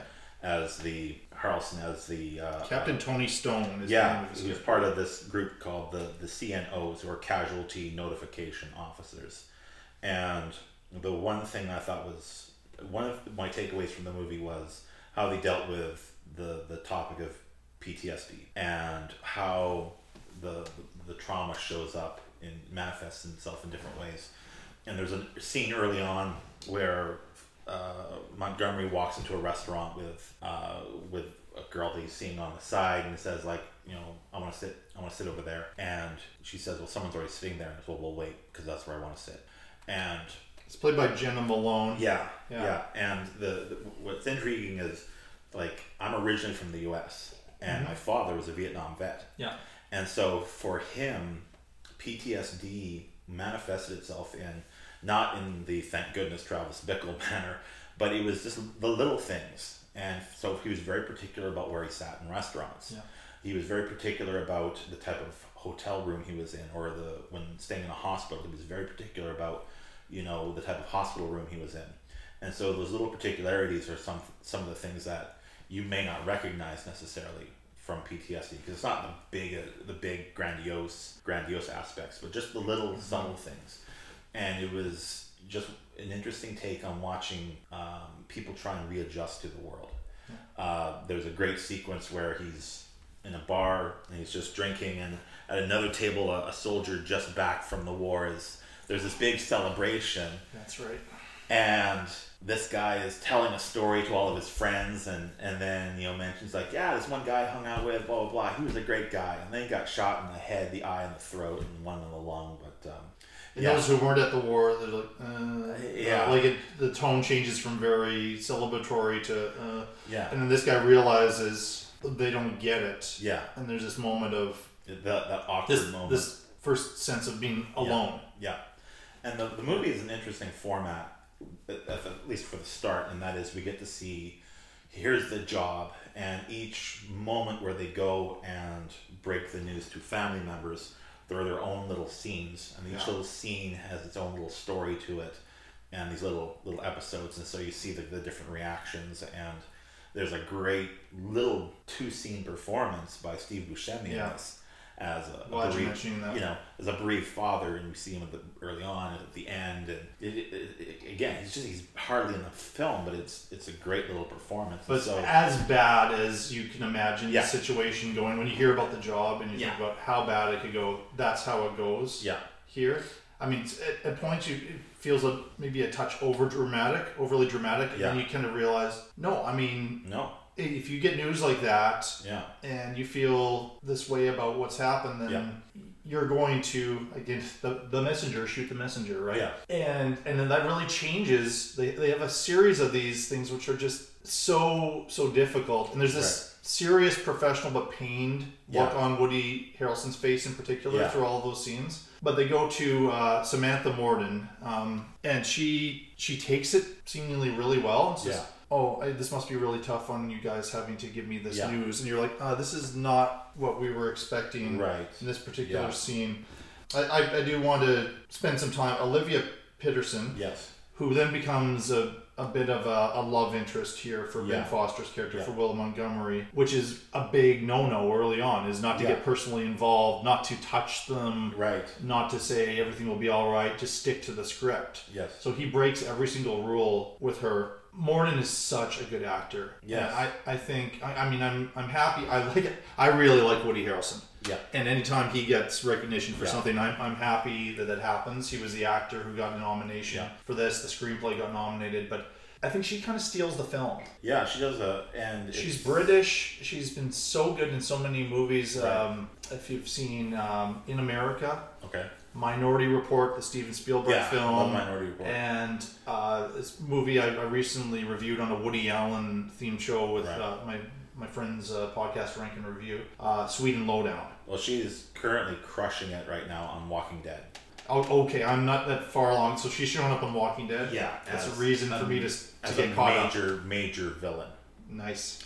And so she's, yeah, she is just like she's really doing well in that Mhm. role and, and bringing so much gravity to it. Um, so that's again, It's kind of the third performance in here, which re- is really significant. Even though we have some great cameos by Yeah. some actors like Buscemi and, and Yeah, Jena Malone. and uh, the relationship between her and, and Foster's character I thought was great. Like it was it was one of the most romantic relationships I've seen in recent times in, in film because it's so damn awkward. It is. You know, and it's two people who are broken for different reasons and they're trying to make something happen and it feels like oh this is going to be very superficial but it's Mhm. it's not and It's and not the- tacked on. yeah and they understand that just it's they kind of want something to happen but they understand that it's just so awkward for the whole the whole the whole scene the whole moment is so loaded with this other this other weight emotional weight to it and so it's it's an interesting drawing out of this romance that is, is as opposed to Harrelson's character who is just you know like get as bang as many women as possible because that's That- his that's own- how he deals that's with- how he part of how he But, deals but he's so it. alone. Like he, Yeah. he will call Ben Foster in the middle of the night. Yeah.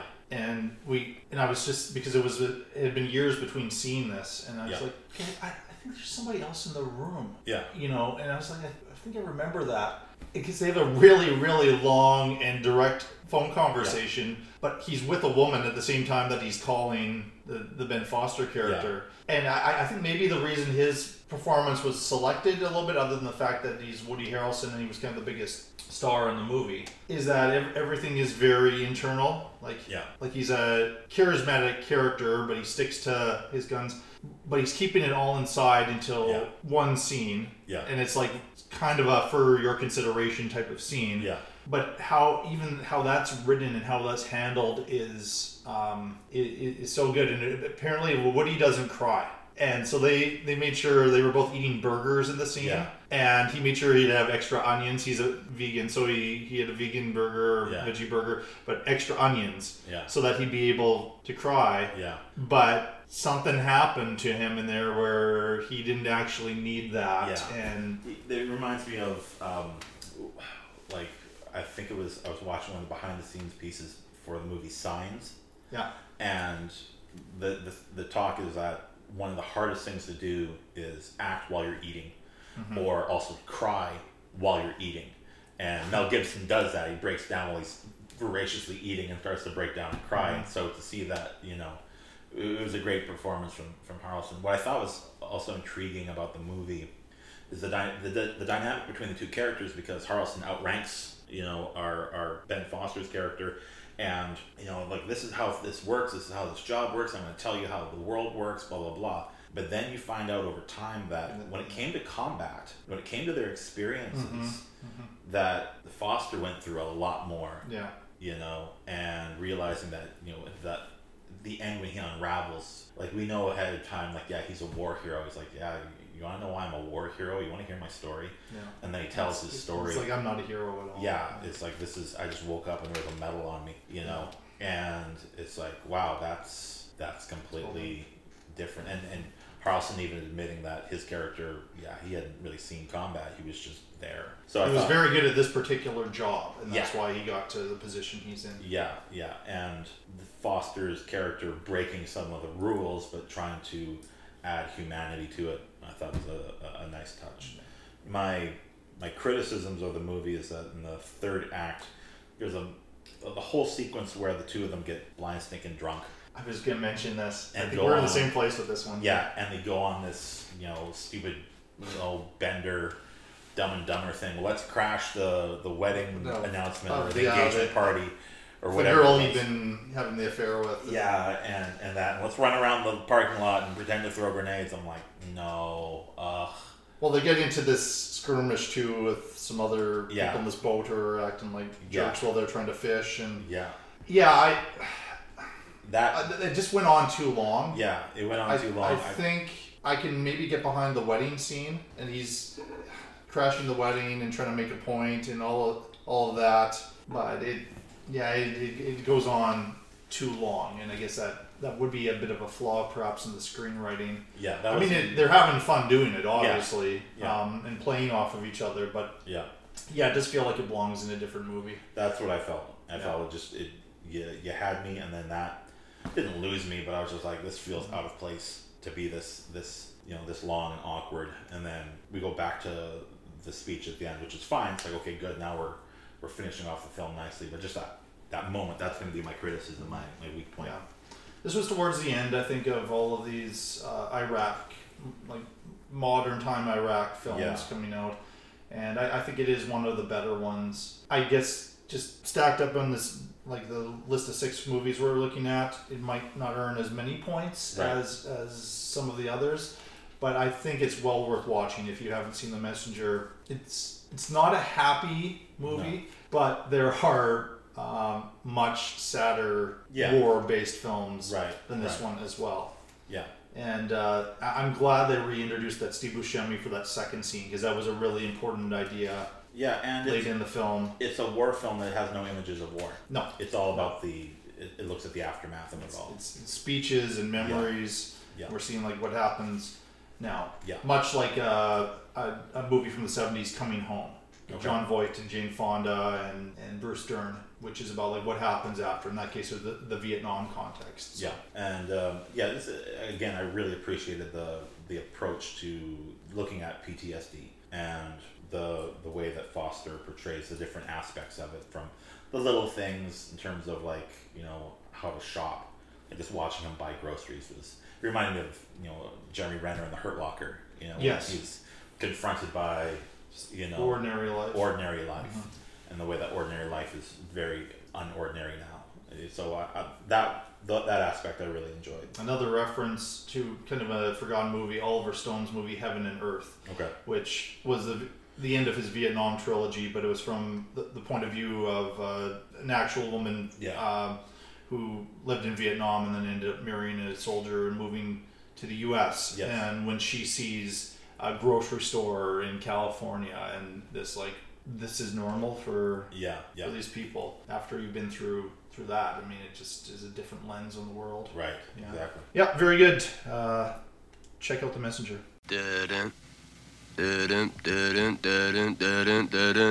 Salsa shark.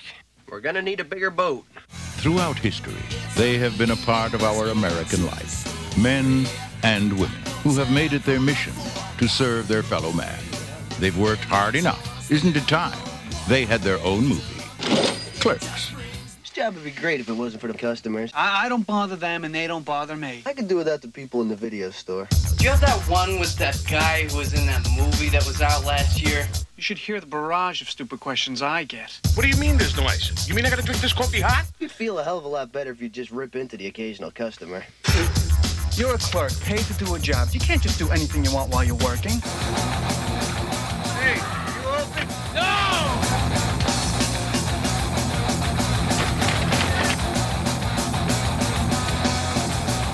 What kind of convenience store do you run here? Miramax Films presents You think anybody can see us down here? Why? Do you want to have sex or something? Can we? Clerks. Just because they serve you doesn't mean they like you.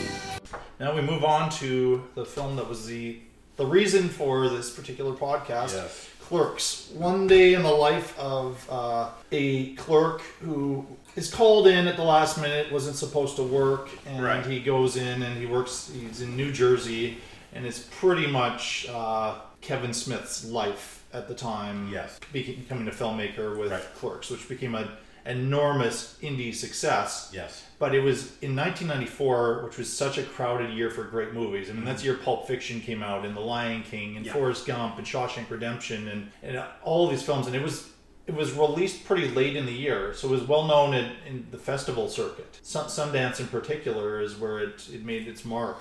Right. Uh, but it, it has lasted. I think it is a you know a cult classic. You might call it that Absolutely. Yeah. and introduced the world to Kevin Smith, who is still, uh, I, I, still an important filmmaker. Uh, it's perhaps been diminishing returns uh, the last Yeah, while. he's, he's really made a living out of being a guy who talks about movies more than makes them. Um, but yeah, he's got quite a long list of film credits, and he's actually gone on to do quite a bit of directing and TV, uh, working on shows like Arrow and The Flash, and um, a TV sitcom called The Goldbergs.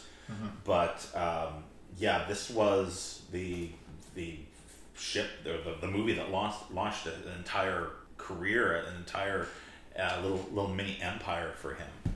Uh, this was the first of the movies that he called being part of what he called the View Askew universe because Mhm. this his production company is called View Askew, and so this was the first to begin a series of movies that are all set kind of in the same place, have some characters that cross over.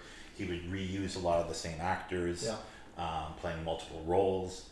Um, but Clerks led to Mallrats, which led to Chasing Amy, which led to Dogma, which led to Jay and Silent Bob Strike Back, Mhm.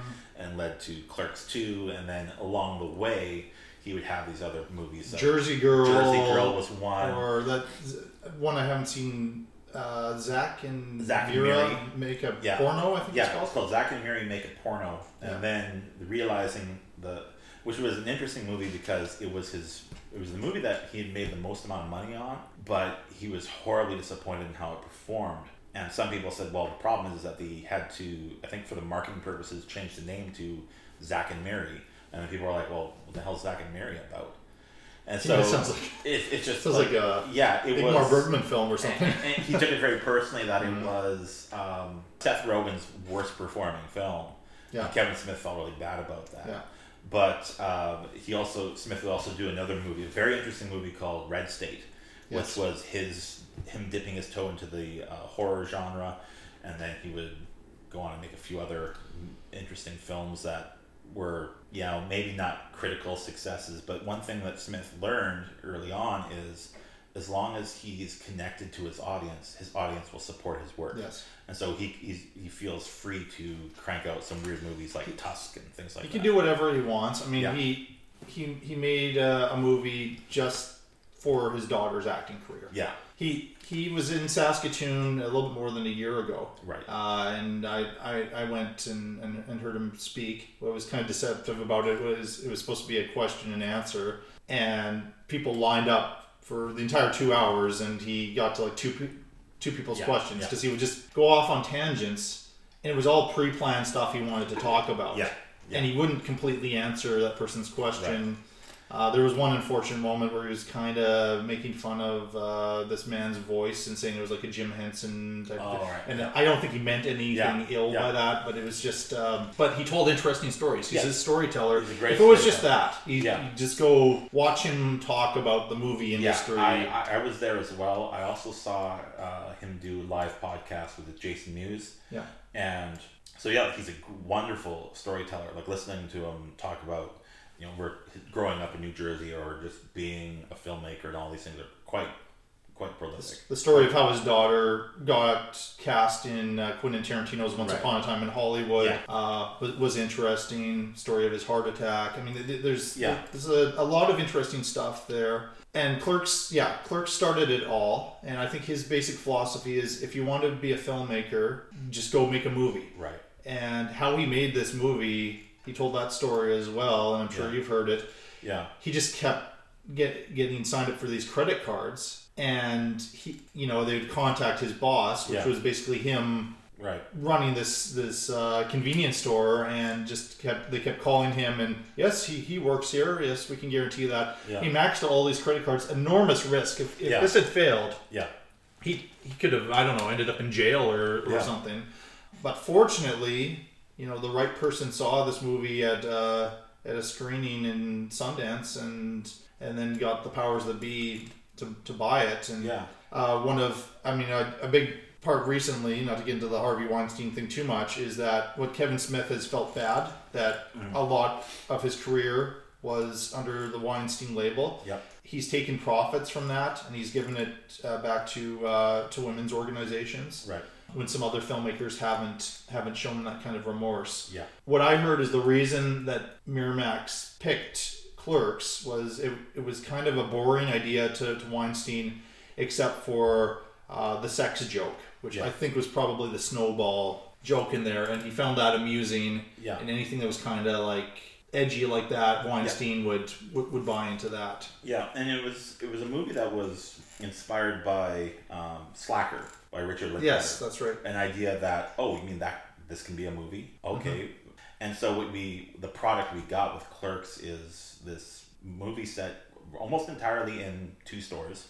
Mhm. Um, most of it is in a convenience store. Some of it's in the neighboring, the next door's Video rental or- store, yeah, yeah. RST Video, and just these little almost like two handers where you've got two people talking behind the counter or two people and a third person comes in and you've got these nice little vignettes as this guy's trying to the character Dante is trying to kill his kill time and, and deal with a day where he's not even supposed to be at work. Yeah.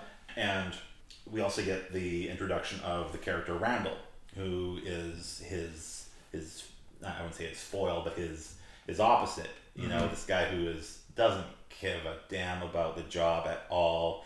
He's, he loves. He says, you know, this place would be great if it wasn't for the customers. Yes. And Randall's lines, he's like, he's the the one who who lands all the punchlines, and finding out, of course, that this is the part that Smith wrote for himself because he has the best lines, but he realized I can't do both. I can't be that character. So getting Jeff Anderson in to, to play this a little bit. Um, also, the story of Dante and his weird love triangle that he has with these two women, Veronica and Caitlin. Uh, Veronica played by a woman named Marilyn Ghigliotti, and Caitlin played by a woman named Lisa Spoonhauer, who passed away a few years ago. Mm. And so it, it, it's one of those movies where you watch and you're like, how did this guy get involved in a love triangle with two well-adjusted, attractive women? Like this makes no like that. Okay, I, I'm necessarily. And the one girl's so sweet. Yeah. And like brings him lasagna, Yeah. takes care of him. But the other one is like that. Yeah. From his past and Yeah. was the popular girl and Yeah, and uh, so to um, that that's an interesting dynamic, and of Mhm. course it's the movie that introduces us to Jay and Silent Bob, Yeah. who become like a, an institution all their own. Um, but they look young in this. yeah When you go back to rewatch it. and it's also interesting to rewatch it and realize, like in the, fir- the in Clerks, the character of Jay, played by Jason Mewes, is very unlikable. Know, Mhm. when you, it, like I remember watching it the first time, and I'm like, I hate this guy. And then by the end of the movie, you really like him. He's just he kind of he kind of talks some He- sense. Like yeah. he would always come in. They, they would both come in Yeah. Eh, because they were typically secondary characters. I, Yeah. I a bit of a bias. I, I think I like the movies where they're secondary characters more than when they're in the forefront. Yes. Oh yeah. I haven't seen Yeah. the, the new Jay and Silent Bob film yet, Right. um, so. I'll check it out at some Yeah. point. But I, I like when they, they come in and they have a conversation with the protagonist and Yeah. talk some sense. They do a very similar thing in Chasing Amy to the, Yes. the Ben Affleck character. Yeah, and that's kind of it becomes their little in Mallrats. They have this little role of there's being these weird little mischief makers. Yes. And so by the end of Clerks, you end up liking this this Jason Mewes kid, and and you're like, okay, that's actually probably a good representation of what he was like growing up, and that is Smith saying like I was annoyed, like in his stories, like I was annoyed by this kid, and then after a while he just grows on you, and then you know he Like you have these buddies who are yeah, yeah. Um, but and also the, another interesting piece about Clerks is it would later Smith would go on to write a Clerks comic book, Mhm. which lasted for a few issues. But he also made a Clerks cartoon, Yeah, I, I saw that when I was looking. Uh, and the the cartoon is quite interesting because it's it, they, they made six episodes and only two episodes aired. And they aired after the Super Bowl on ABC. and so they thought this was going to be a mid-season thing to compete with The Simpsons. And so they did. They released uh, two episodes, and then it got pulled because of ratings. And then you can get DVD collections where you get to watch all six. And in neither of the episodes that were aired do they feature uh, one character who's quite prominent in the in the series is a, this uh, mega millionaire, this billionaire named Leonardo Leonardo, voiced by Alec Baldwin. and so it's like, wow, they brought in some big people to be on this film. I mean, after the fact, cartoon. I mean, yeah, kind of start off with this is really like nobody was known. Yeah. This was made for for next to nothing. yes, And then each movie, uh, there would be kind of up and coming movie stars. Shannen Doherty is in Mallrats. Then we, we start to have uh, Ben Affleck and um, Jason Lee. Jason Lee. Yeah. Jason Lee. There's something about Jason Lee where he's really good in Cameron Crowe films and he's Yeah. really good uh, in Kevin Smith films. Yes. I don't think he's worked with him recently. Then I maybe this, some cameos because Yeah. some of his later films he he brought in some some cameo appearances by these actors. Yeah. But um, yeah, it was and then A-listers when we get to Dogma. I mean, everybody wanted to be in that film. right, and you get Matt Damon and you get uh, George Carlin. Yeah. and and so yeah, Alanis Morissette played God in that. yeah, yeah, and uh, Alan Rickman.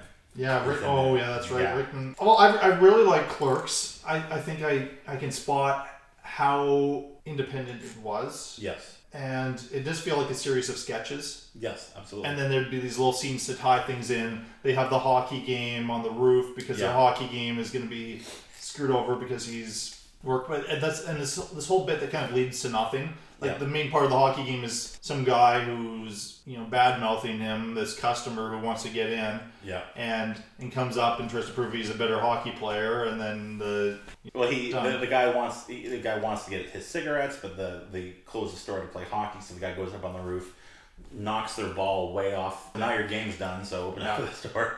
Yeah, but there, there are some great little vignettes in there. There's um, one scene that I've used when I taught communications, and I was teaching the idea of persuasive techniques.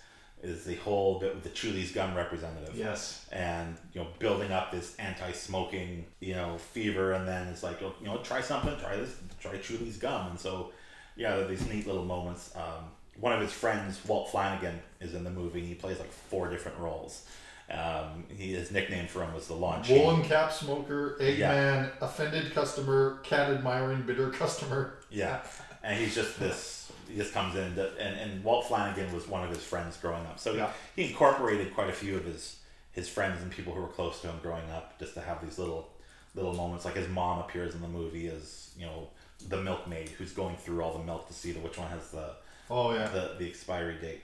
Yeah. But I- remember when this movie came out because it was uh, I was in university at the time.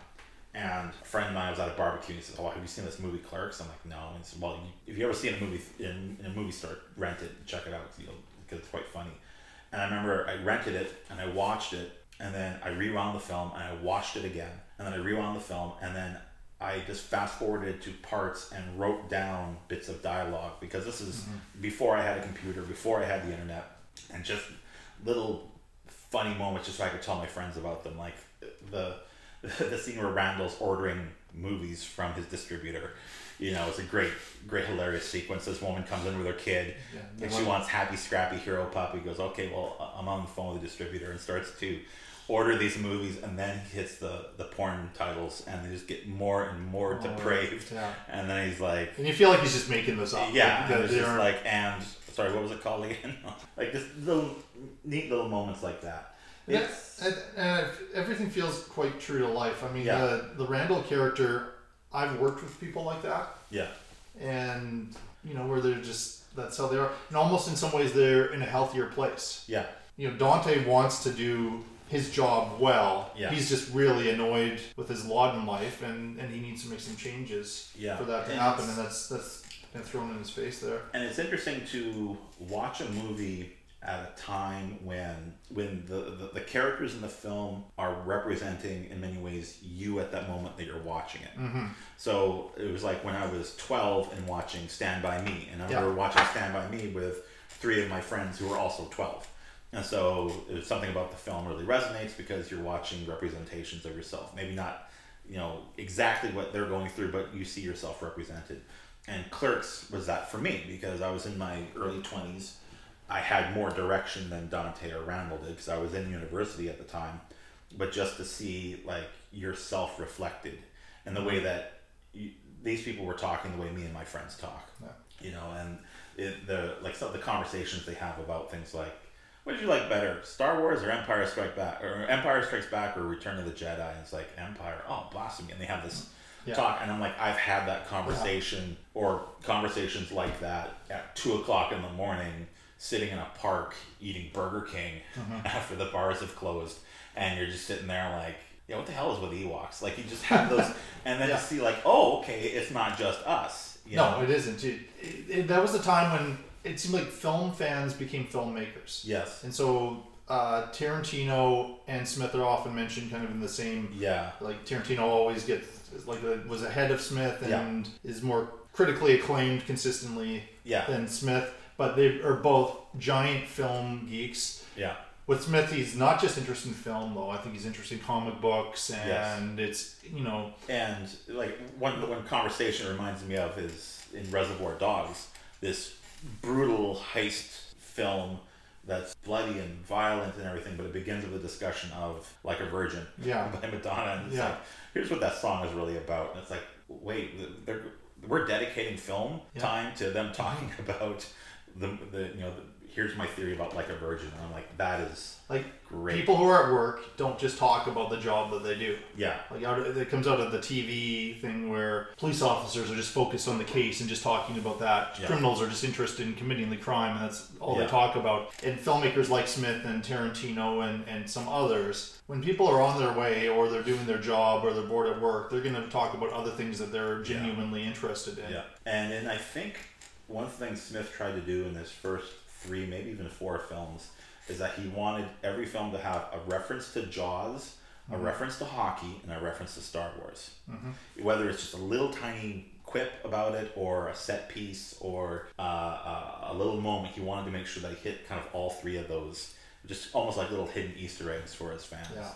So yeah, again, it's a movie that probably I like more than I should, or it means more to me than it would typically for, you know, if I was just to grab a random person and say like, hey, check out this movie, and it's like it's a black and white movie about two guys and this. oh, What? And Yeah. it's like yeah, it's about a guy who hates being at work and and whatnot. But it's it just it hit at a time and it, it just resonates with me. Like even the soundtrack, I I've listened to Well, that it's good soundtrack. Yeah, it's a great soundtrack, and I've listened to it like hundreds and hundreds of times, and it's just something about the, the piece, just uh, like a little '90s time capsule, was really really good. And it was characters and people who looked like me and my friends, and that's refreshing. Uh, you know, I remember one movie I, I hated in particular. It was Cloverfield, and I, I was watching that, and I'm like, I can't stand this movie. And someone's like, Why? I'm like, because everyone is pretty. I hate. They're the supposed to be ordinary people. Yeah, I Yeah, hate seeing where- a Yeah. party scene where everybody's gorgeous. Yeah. it's like everybody looks like they're from a catalog, and so it's refreshing to see a movie where everyone looks like just ordinary folks. Yeah. And it's like, oh, okay, ordinary people going to work, and this is what their life is like. So yeah, there's there's lots of little little things about it I like. Obviously, dated. There's plenty of flaws. It's a little overwritten, I Mhm. think. You know, in terms of the maybe the the vocabulary and whatnot, but it was it was a piece that launched this this great you know the great empire of not just films but podcasts and cartoons and comics and other media. It was it all goes its genesis is this one film, so Yeah.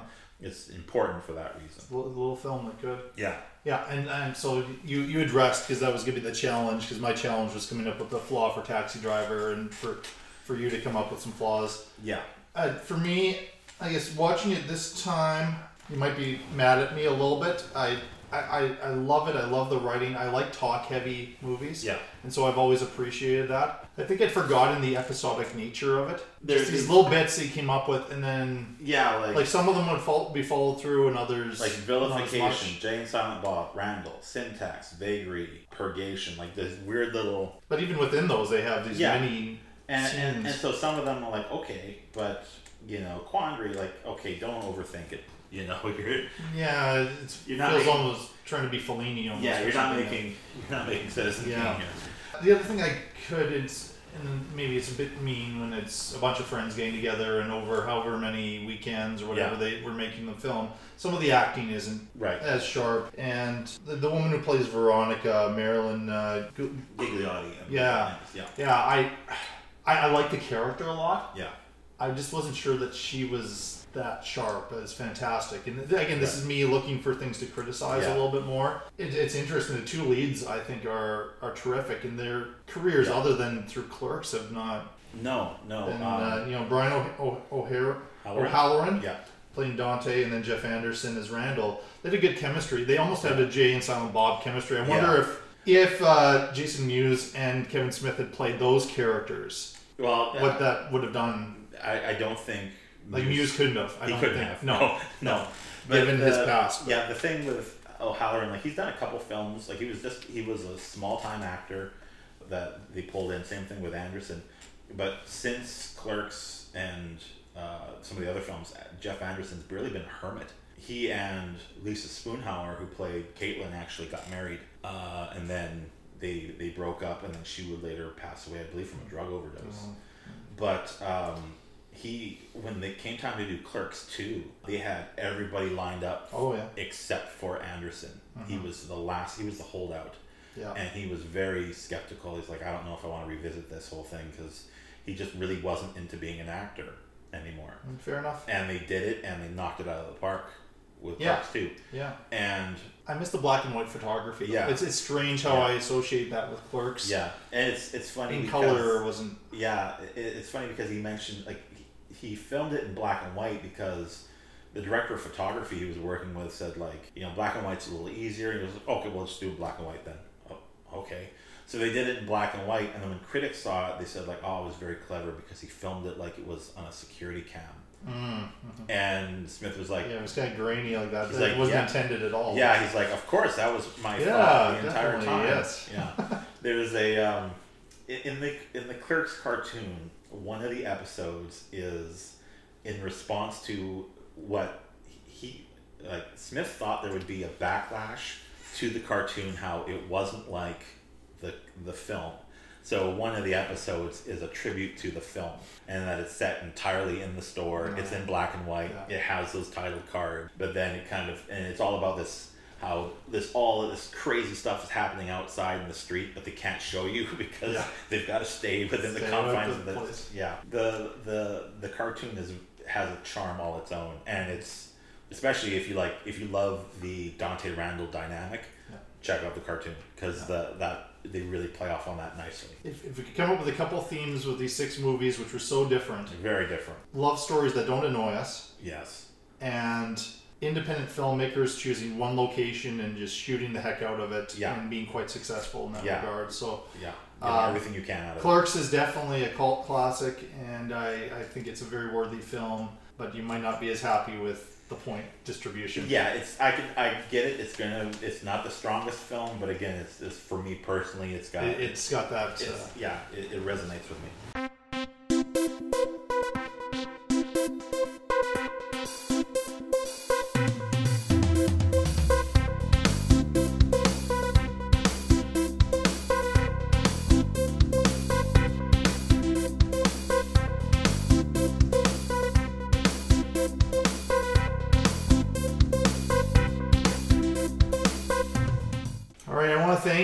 For coming on the show again Well, thank and you for uh, having me. It was a- providing your insight on these six movies. Yeah. and I, I like the direction you you go with with several of them. I I learned something from this. I didn't know with Taxi Driver the connection to the punk rock culture. Yeah. Until today, so thank you so much for No that. problem. So going through like in the order that we reviewed them, how many points would you give Session Nine? So I gave Session 9 11 points. Okay. Yeah, I just as a wonderfully atmospheric uh, horror story. And Taxi Driver. Uh, Taxi Driver, I gave a 9. Nine? Uh, I, I like the film. I don't know if it's aged particularly as well as it could have, but I think it's definitely definitely a, a, a powerful movie. Okay. Dirty Pretty Things. Dirty Pretty Things, I gave a 10. 10. Uh, I think because it was a uh, wonderful little surprise. Was it kind of the Steve Jobs of this list for you? Yeah, Yeah. In, in some ways, yeah, it was. Out of left field, didn't know anything about it going in, and uh, yeah, it actually was a very intriguing thriller. Modern Times. Modern Times, I gave it 10 also because of it being a, uh, uh, a great little surprise. My introduction to Charlie Chaplin as a, an actual Charlie Chaplin film. And so it had some great, great little moments that are, are wonderful, wonderful watching. The Messenger. Messenger, I gave an eight. Uh, it was my weakest film of the group, um, and although I love the performances, uh, it did slow down for me in that third act Mhm. uh, a little bit. But um, Felt like otherwise- filler. Yeah, yeah, You know, and it didn't need filler. I think it was a decent length. yeah. And last but not least, Well, Clerks, one of your favorites. This is my bias showing up. It's going to be my biggest number, and that's 12, 12. Uh, for Clerks.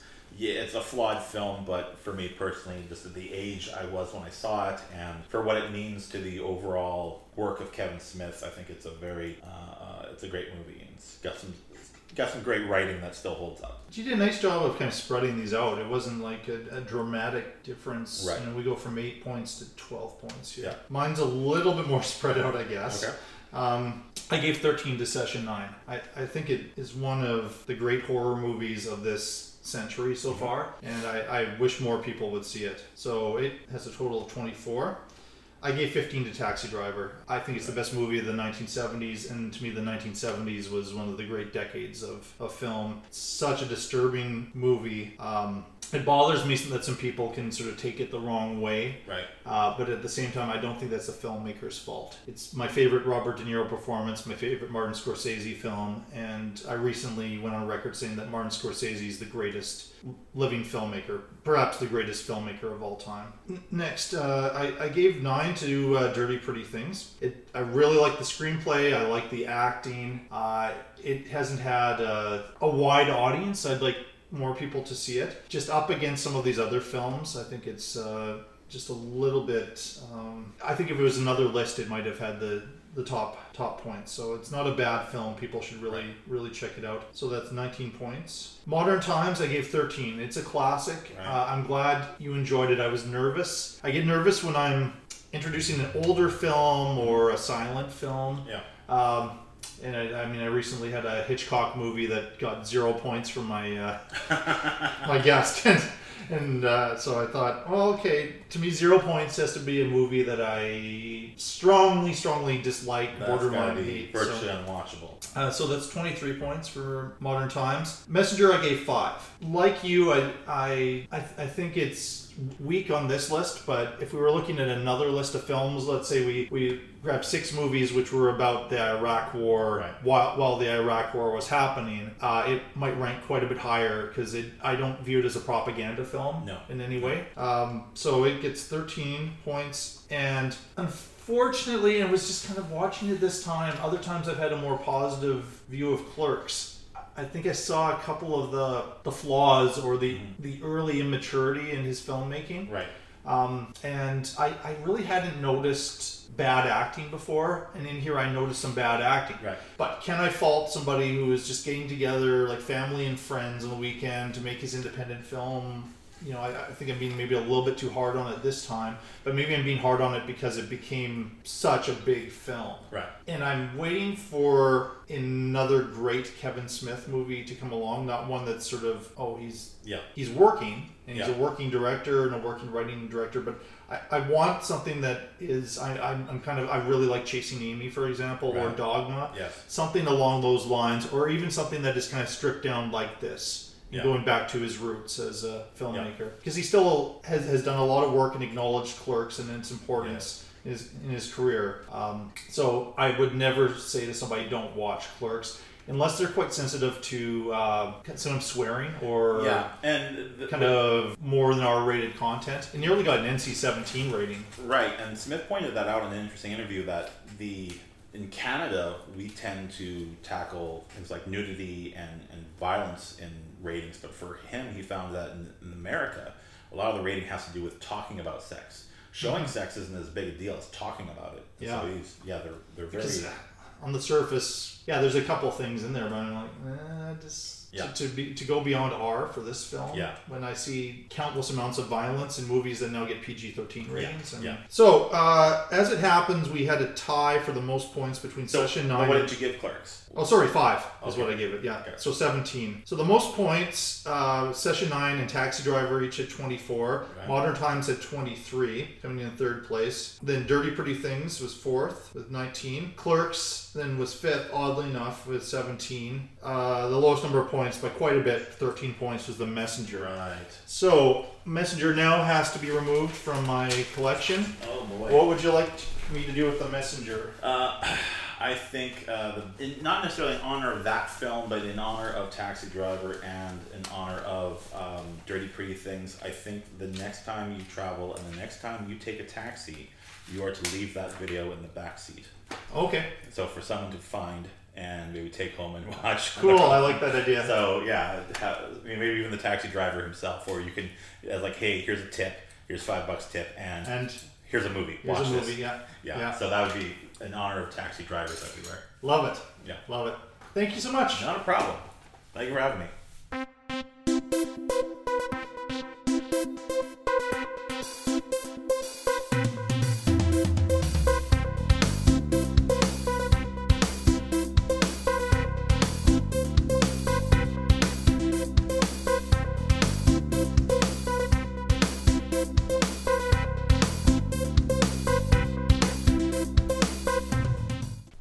Soon, cab driver or an Uber driver is going to receive a DVD copy of The Messenger. I want to thank Dan Buday again for being part of the show. Uh, please, please uh, start sharing and uh, recommending this podcast. I'm on Facebook and the Shelf Shedding Movie Show. You can uh, email me at shelfsheddingmovieshow at gmail.com. And uh, again, we're working on trying to get a, a, website up for this show and to try to get it on iTunes and different uh, podcast listening services. But for now, if you can share it and tell your friends about it, that would be much appreciated. I also want to recommend that you listen to my friend Larry Parsons' podcast, Rank and Review. Until next time, keep watching the movies.